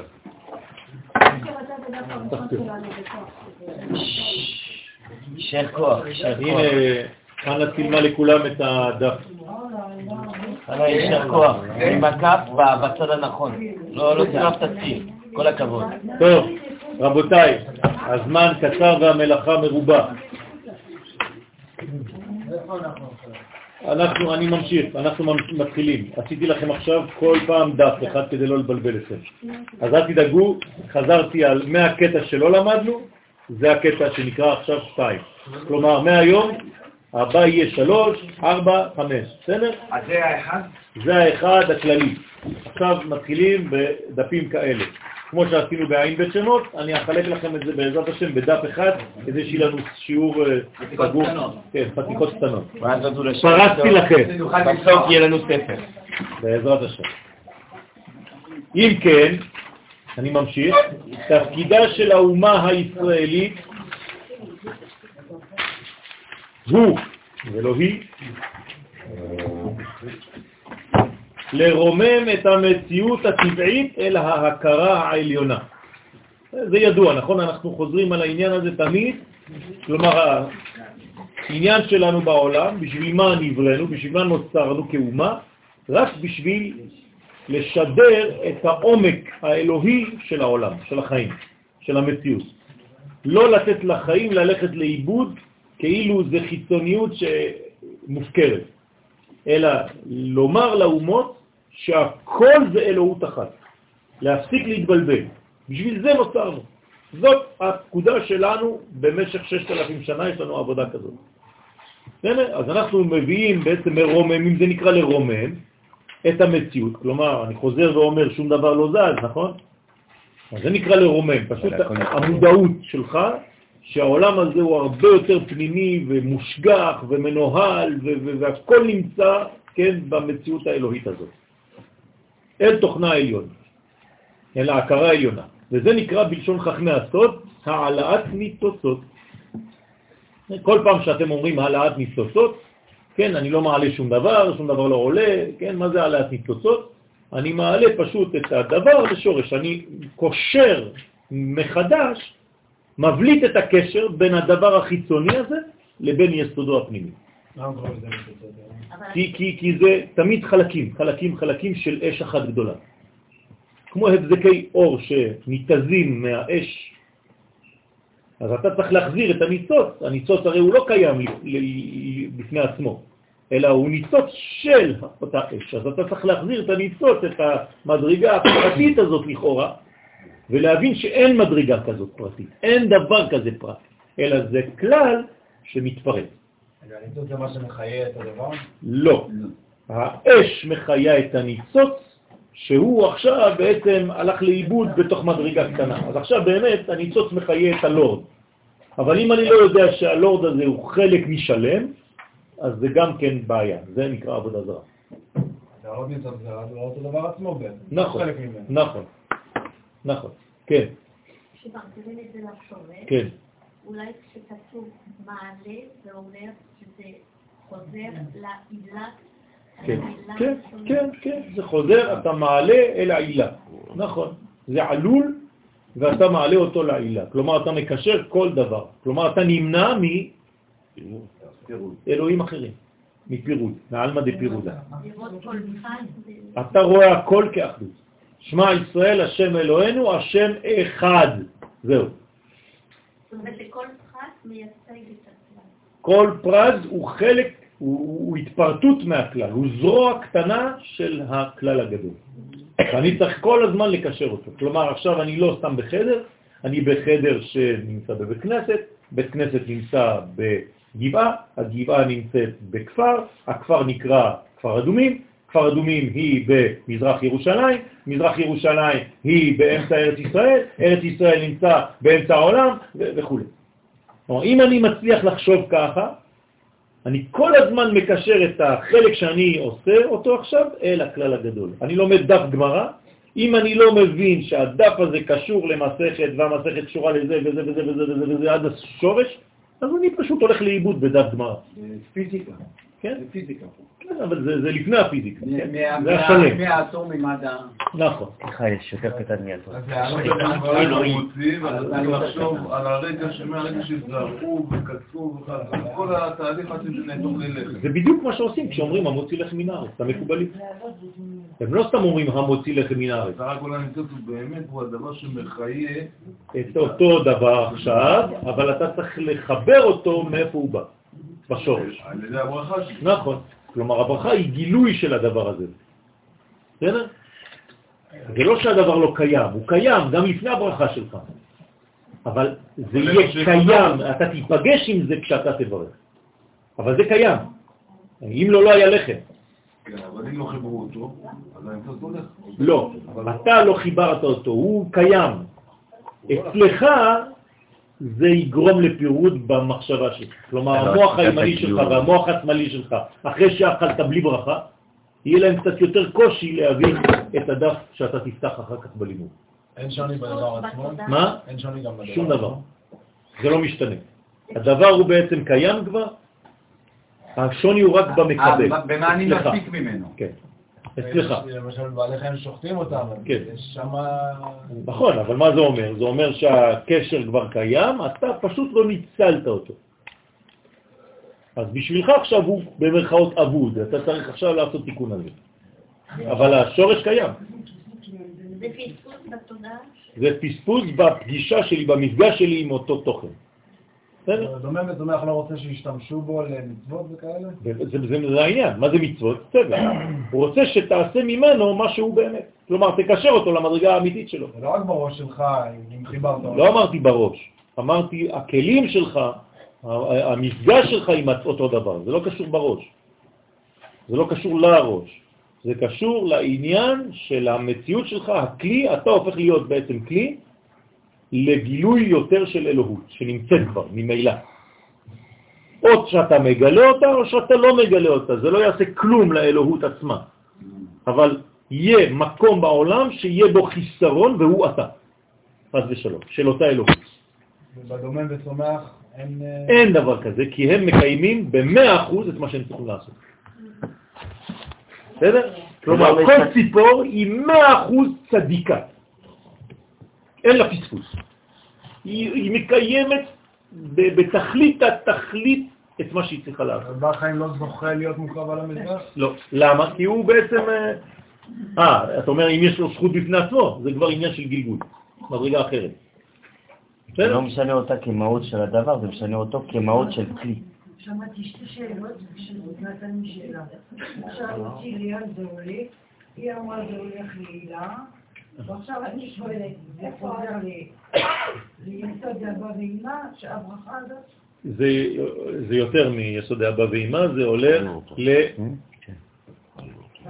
טוב, זה סתם, אנחנו עכשיו גולשים, אבל זה תמיד חוזר למדרגה של ה...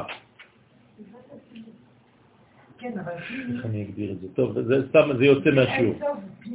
כן, זה אין סוף שמתגלה בי. בסדר? ואת זה אני צריך לדאוג, שתמיד האין סוף יתגלה בי. כן, יעבור בי, דרכי. כן, הוא נמצא. שום, אני לא ממציא כלום, אני לא מזמין משהו שהיה שם ומביא אותו לפה, אין דבר כזה. אני רק מגלה את זה, אני נפגש עם זה, זהו. מה שאין סוף. אין סוף הוא כולל הכל, והוא נמצא בכל. הוא לא יכול להתגלות בי, כי הוא נזכה במשהו שהוא סופי. שום דבר, הוא עובר דרך כל המדרגות. עובר דרכי, כן. זה אותו דבר. אבל אני אין סוף.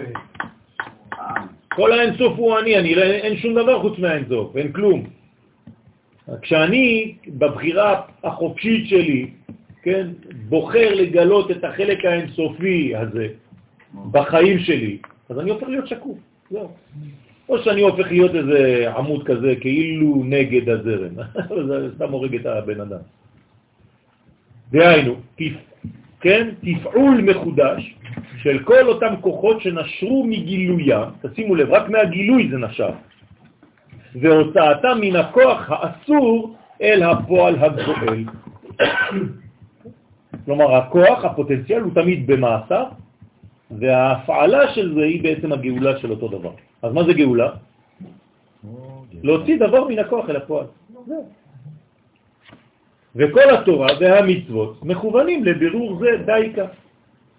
כלומר, כשאני מקיים מצווה, מה אני עושה? זה עוזר לי פשוט להוציא מן הכוח אל הפועל את האלוהי הגנוז במדרגה 1, 2, 3. באכילה מתבררים הניצוצות הנמצאים כלואים בדומם, בצומח ובחי, והפסולת נדחת לחוץ. נכון? פסולת ביחס לאותה מדרגה. גם הפסולת אחר כך יש עוד טיפול.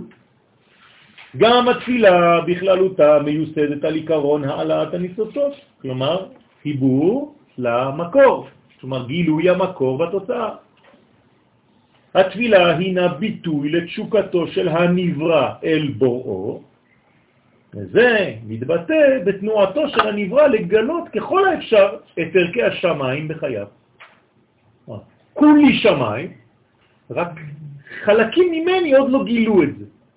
ואני צריך כמה שיותר לגלות את השמיים. כן? מה זה שמיים? זה שם, ברבים. נכון?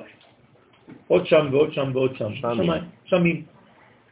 והנה, עם ישראל הוא נציגה של כל האנושות ושל הבריאה כולה. כלומר, המחשבה האלוהית עוברת דרך ישראל. זאת אומרת שאנחנו הנציגים של כל הפעולה הזאת בעולם. ועליו, על עם ישראל, מוטלת עבודת הבירורים הזאת. כלומר, לברר לעולם כולו את המציאות הזאת, שהכל אין סוף. הרב קוק כותב שכל ההוויה חוזרת אל הערתה האמיתית בזמן התפילה. כלומר, מה קורה בזמן התפילה? אתה מקשר את כל המציאות אל השורש הפנימי שלה ביותר. כלומר... אם אין סוף הוא בכל, כן. למה צריך בירור? בירור במודעות שלי, לא ביחס לאין סוף. שאני צריך להבין את הדבר הזה. בוודאי שהכל כבר נמצא. כלומר, התפילה היא האידאל של הכל. אין יותר גבוה מהתפילה. לא במובן של... אלא של הקשר האמיתי שמחבר את הכל לאינסופיות הזאת. כלומר, שאני מגלה בכל מדרגה בחיים שלי אינסוף. זה נקרא תפילה אמיתית. כלומר, מי מתפלל כל רגע? הנשמה. הנשמה שלי כל רגע בתפילה, למה? כי היא מקשרת הכל אל האינסוף, כי משם היא באה, היא לא יכולה לעשות משהו אחר. היא יודעת לעשות רק להתפלל, כל רגע הנשמה מתפללת.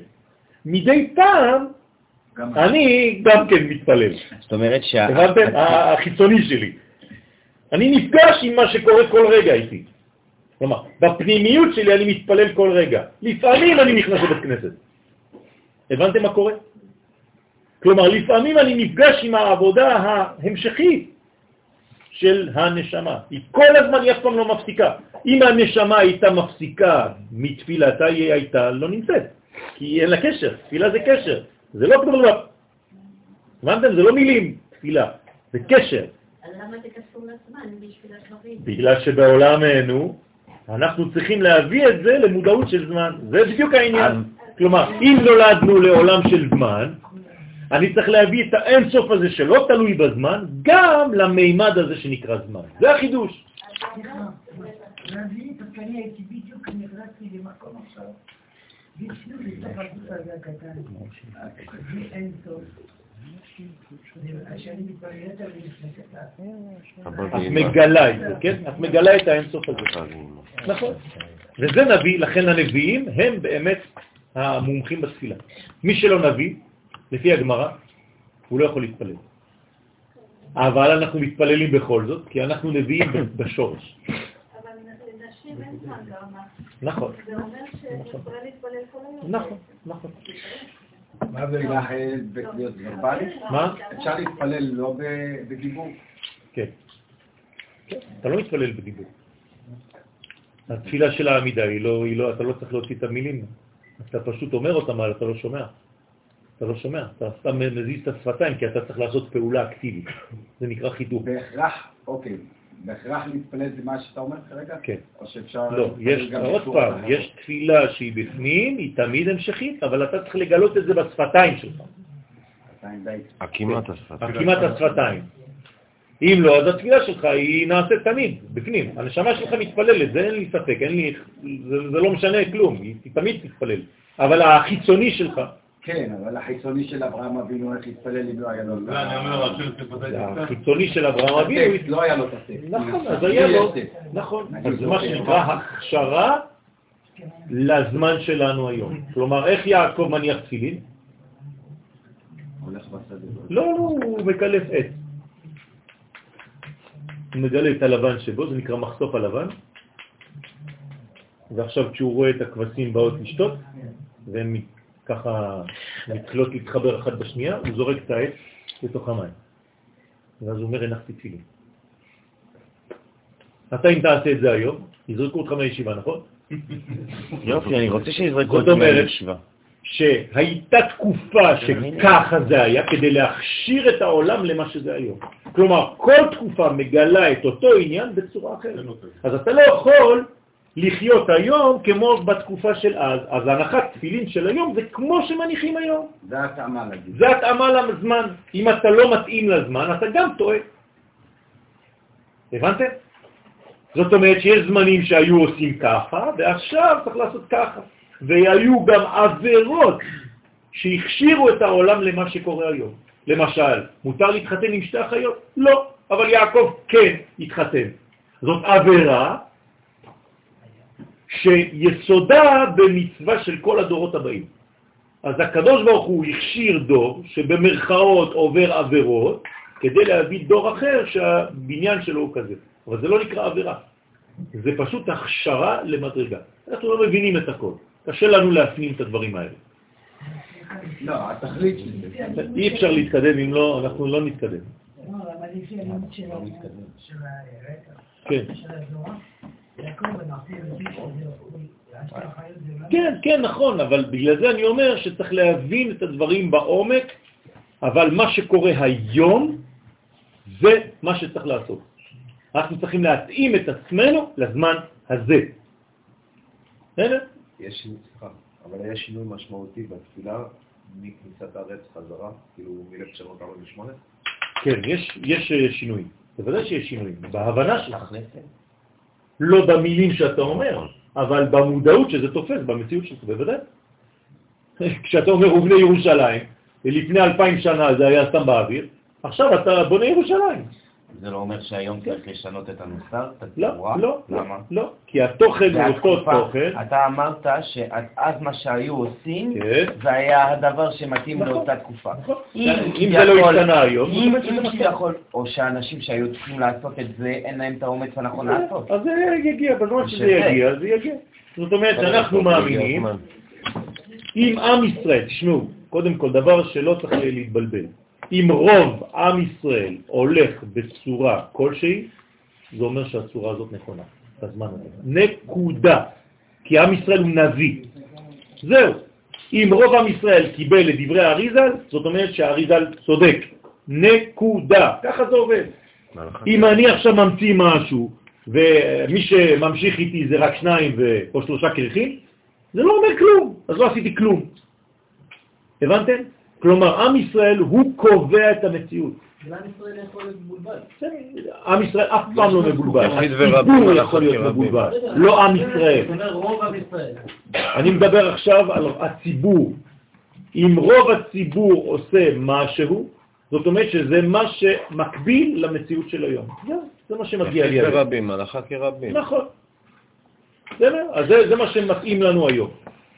עכשיו, לא הוכשרתי לזה, אז אני צריך להתקדם עוד קצת. כנראה שהדור לא מספיק חזק. הייתי צריך להיות עכשיו על הר הבית, ולא לקבל אבנים. אני לא על הר הבית. כנראה שהדור שלי עדיין לא מספיק חזק בתודעה כדי להיות שם. אז אני צריך לפעול.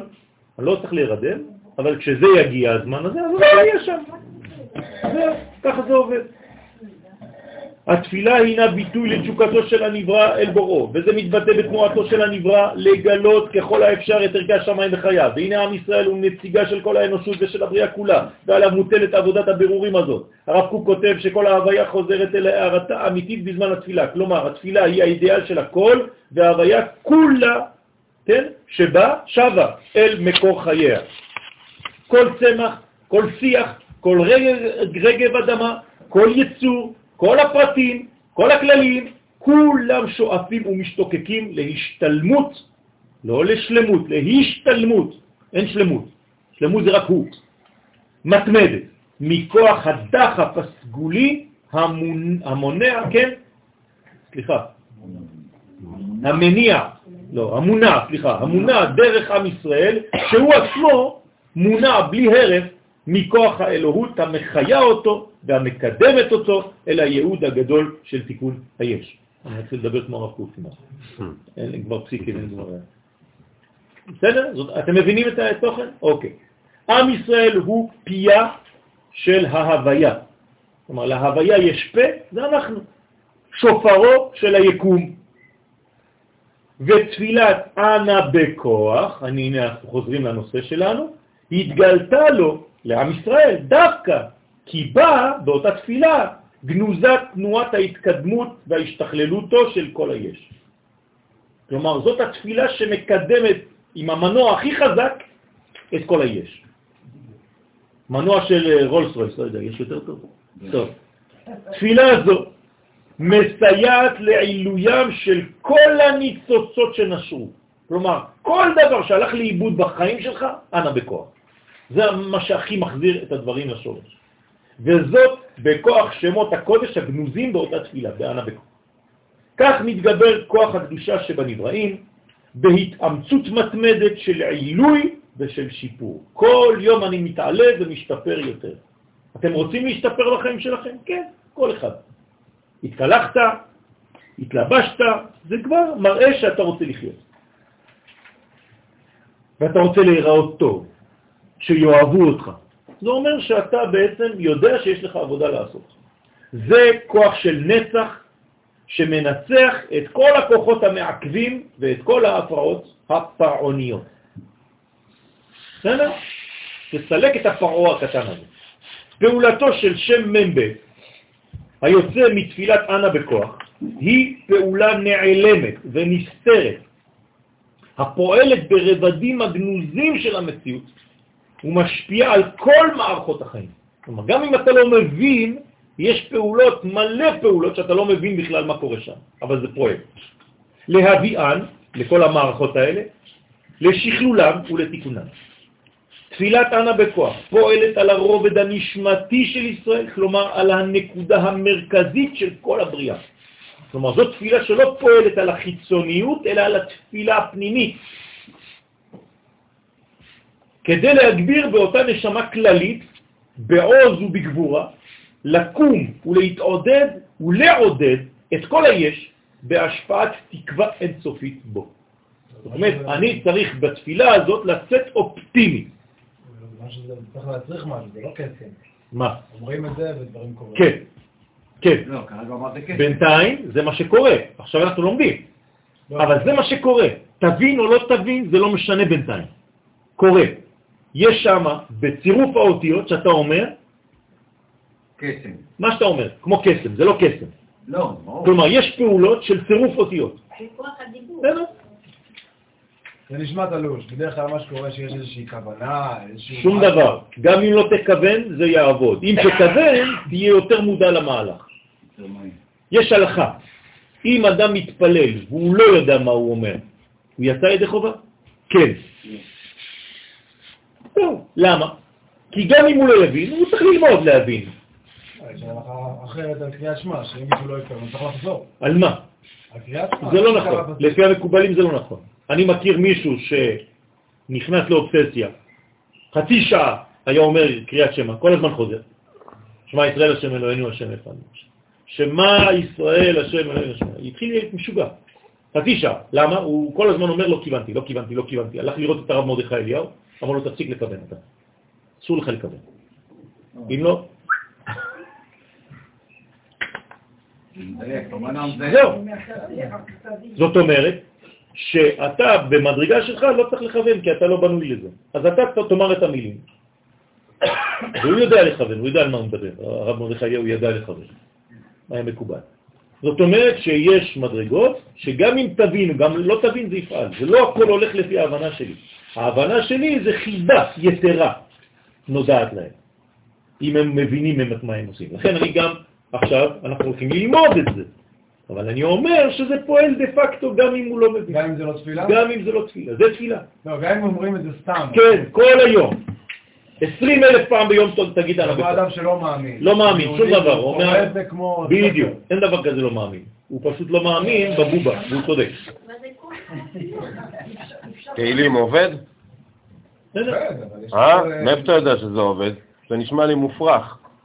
תגיד קי"ט וזה יעבוד. זה נשמע לי מופרך. זה עובד, עובד. משהו, מה... כן, תשמע, אנחנו עם ישראל, החילוני הגמור ביותר, האנטי-דתי, אני אמצא לך למה הוא אנטי-דתי, והוא צודק, כי באלוהים כזה אסור באמת להאמין.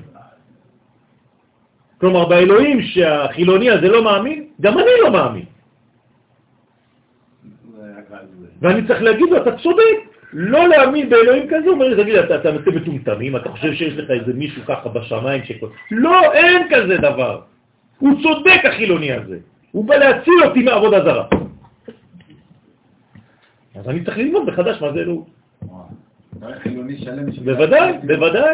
הכפירה היא מצילה אותנו מעבודה זרה. בסדר? אוקיי. זה צריך דיונים, אבל אין זמן. אין הוויכוח, אפשר לחשוב שבתפילה היא כמו היסוד הגדול שהיא מעלה הכל? עוד מעט, אנחנו לימד. לא, אנחנו לומדים על זה הוויכוח. בינתיים אני כותב כאן... מה, אני שואל שאלה? כן, זה היסוד הפנימי ביותר שקיים בתפילה, גם של הנשמה. כלומר, אין תפילה יותר חזקה מהשם הזה. אין. עכשיו, איך זה מופיע? זה נלמד. אבל אם זה פועל, זה פועל. אני נכנס לרכב שלי, לא מבין כלום. אמרו לי לעשות ככה, ללחוץ ככה, זה עובד? עובד. אני נושם, לא מבין כלום. נשמתי עד היום? כן. הרבה דברים אני עושה בחיים, אני לא מבין. אין שום אויב, תשימו לב, אשר יוכל להתנגד למהלך של הנצח הגדול הפורח מאותה תפילה. אין אויב בענה בכוח. שום כוח לא יכול נגד התפילה הזאת. האופטימיות הנובעת ממי שמכוון בענה בכוח, זה כבר כוונה, זה כבר מה שאנחנו נלמד בעזרת השם, היא הנשק הפנימי להרבה ממועקות החיים. כלומר, כל מי שיש לו מועקות, לא חשוב מאיזה תחום, באיזה תחום, על ידי הלימוד הזה שאנחנו בעזרת השם לומדים, אנחנו רק בשיעור השלישי, הרביעי, שלנו בכוח, אנחנו ניפטר מכל המועקות האלה. מרן הרשש, זכותו יגן עלינו אמן, מלמד בספרו הקדוש נהר שלום, כ"ה עמוד ב', שיש לדעת שכל עולם תחתון מחובר ליסוד עליון, המניע אותו מלמעלה, נכון? וטבע האור העליון להתדבק במקורו, כמו שלהבת הקשורה בגחלת, מה שאמרתי מקודם. כן, השלהבת קשורה בגחלת, והניצוץ קשור לשלהבת. אלא שבשובו למקורו, הוא מתבטל מן המציאות, נכון? באופן טבעי, כי אם אתה כבר לא מציאות, אתה מתבטל למקור שלך, אז לא רואים אותך כבר. לכן הניח המעציל סוג של יראה פנימית, המונעת מן האור לשוב באופן מוחלט אל שורשו. זאת אומרת שהקדוש ברוך הוא בעצם שמר אותנו מהתבטלות טוטלית. ובנוסף, הניח גם יראה חיצונית יותר, כדי למנוע מן האור ירידה גדולה מדי ממדרגתו. כלומר, אתה לא יכול לברוח, ואתה לא יכול גם להיעלם. אז אתה איפה? אתה אמצע. ואותה יראה היא בעצם שם מבית. למה קוראים לזה יראה? כי זה בעצם מתח, ששומר אותך בחיים, לא להתרחק יותר מדי ולא להיעלם באור המקורי. המופיע בתפילת ענה בכוח, שיסודה מעוגן, כן, גבורה, ויראה, בגבורה וביראה, העולות שתיהן לאותו ערך מספרי 216. כלומר, גם גבורה, גם יראה, זה 216. ראיו. כן? לא ריו, זה ז'נרו. שם זה דז'נרו. עניינו של השם הקדוש הזה הוא כאין ויסות, נכון, של כל הנבראים, והעמדתם במדרגה המתאימה להם והראויה להם. כלומר, השם הזה, המזמור הזה, הענה בכוח הזה, מחזיר אותך, לא חשוב איפה אתה נמצא עכשיו, מחזיר אותך לטלם. הלכת לאיבוד קצת, אתה מבסס את זה. בסדר? פיינטיונינג אתה קורא לזה. איך אמרת? פיינטיונינג. לא מבין. זה במכניקה? כן. כיוון אחרון. מוסטנגים. כל אחד ייקח את זה לעולם שלו ולערכים שהוא מכיר בחיים.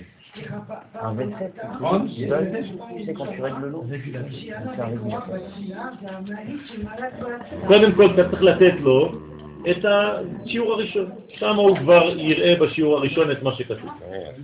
שבת, שלום, מבורך, כתושים תהיו. אבל אני מקווה שבקרוב.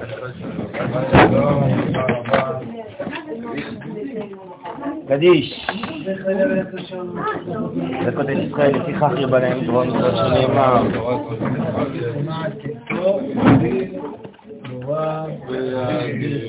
גדל והתגדל שם הרבה. אמן. עמדי ולעתי עושה ואמנך מחותי ועצרת ותנה וקרם שתנה. אמן. חון וביומכון ולכל בית ישראל בעגלה בזמן קרי ונו אמן. אמן. יש שמי רבה ברח ללעמל בהם היד באש לבית פרק ולעשת את התלל שמי לקודשה ואיכו. נבית עדה ותלה ותלל שמי לקודשה ואיכו. אלה מכל וחתה שירתה תשמעתה ולחמתה דני על לעמה ומו אמן. על ישראל ועל הבנן ועל תמידיון ועל כל תמידיון תמידיון ואתה עדים וכל אתה ואתה יהיה לנה ולמון וכל הפינה ולחסדי החכמים מקודם מעלי שמעיה ואמרה ומו אמן שלמה רבה משמעיה שלמה רשובה ולחמה ושדבר ושבועה וגולה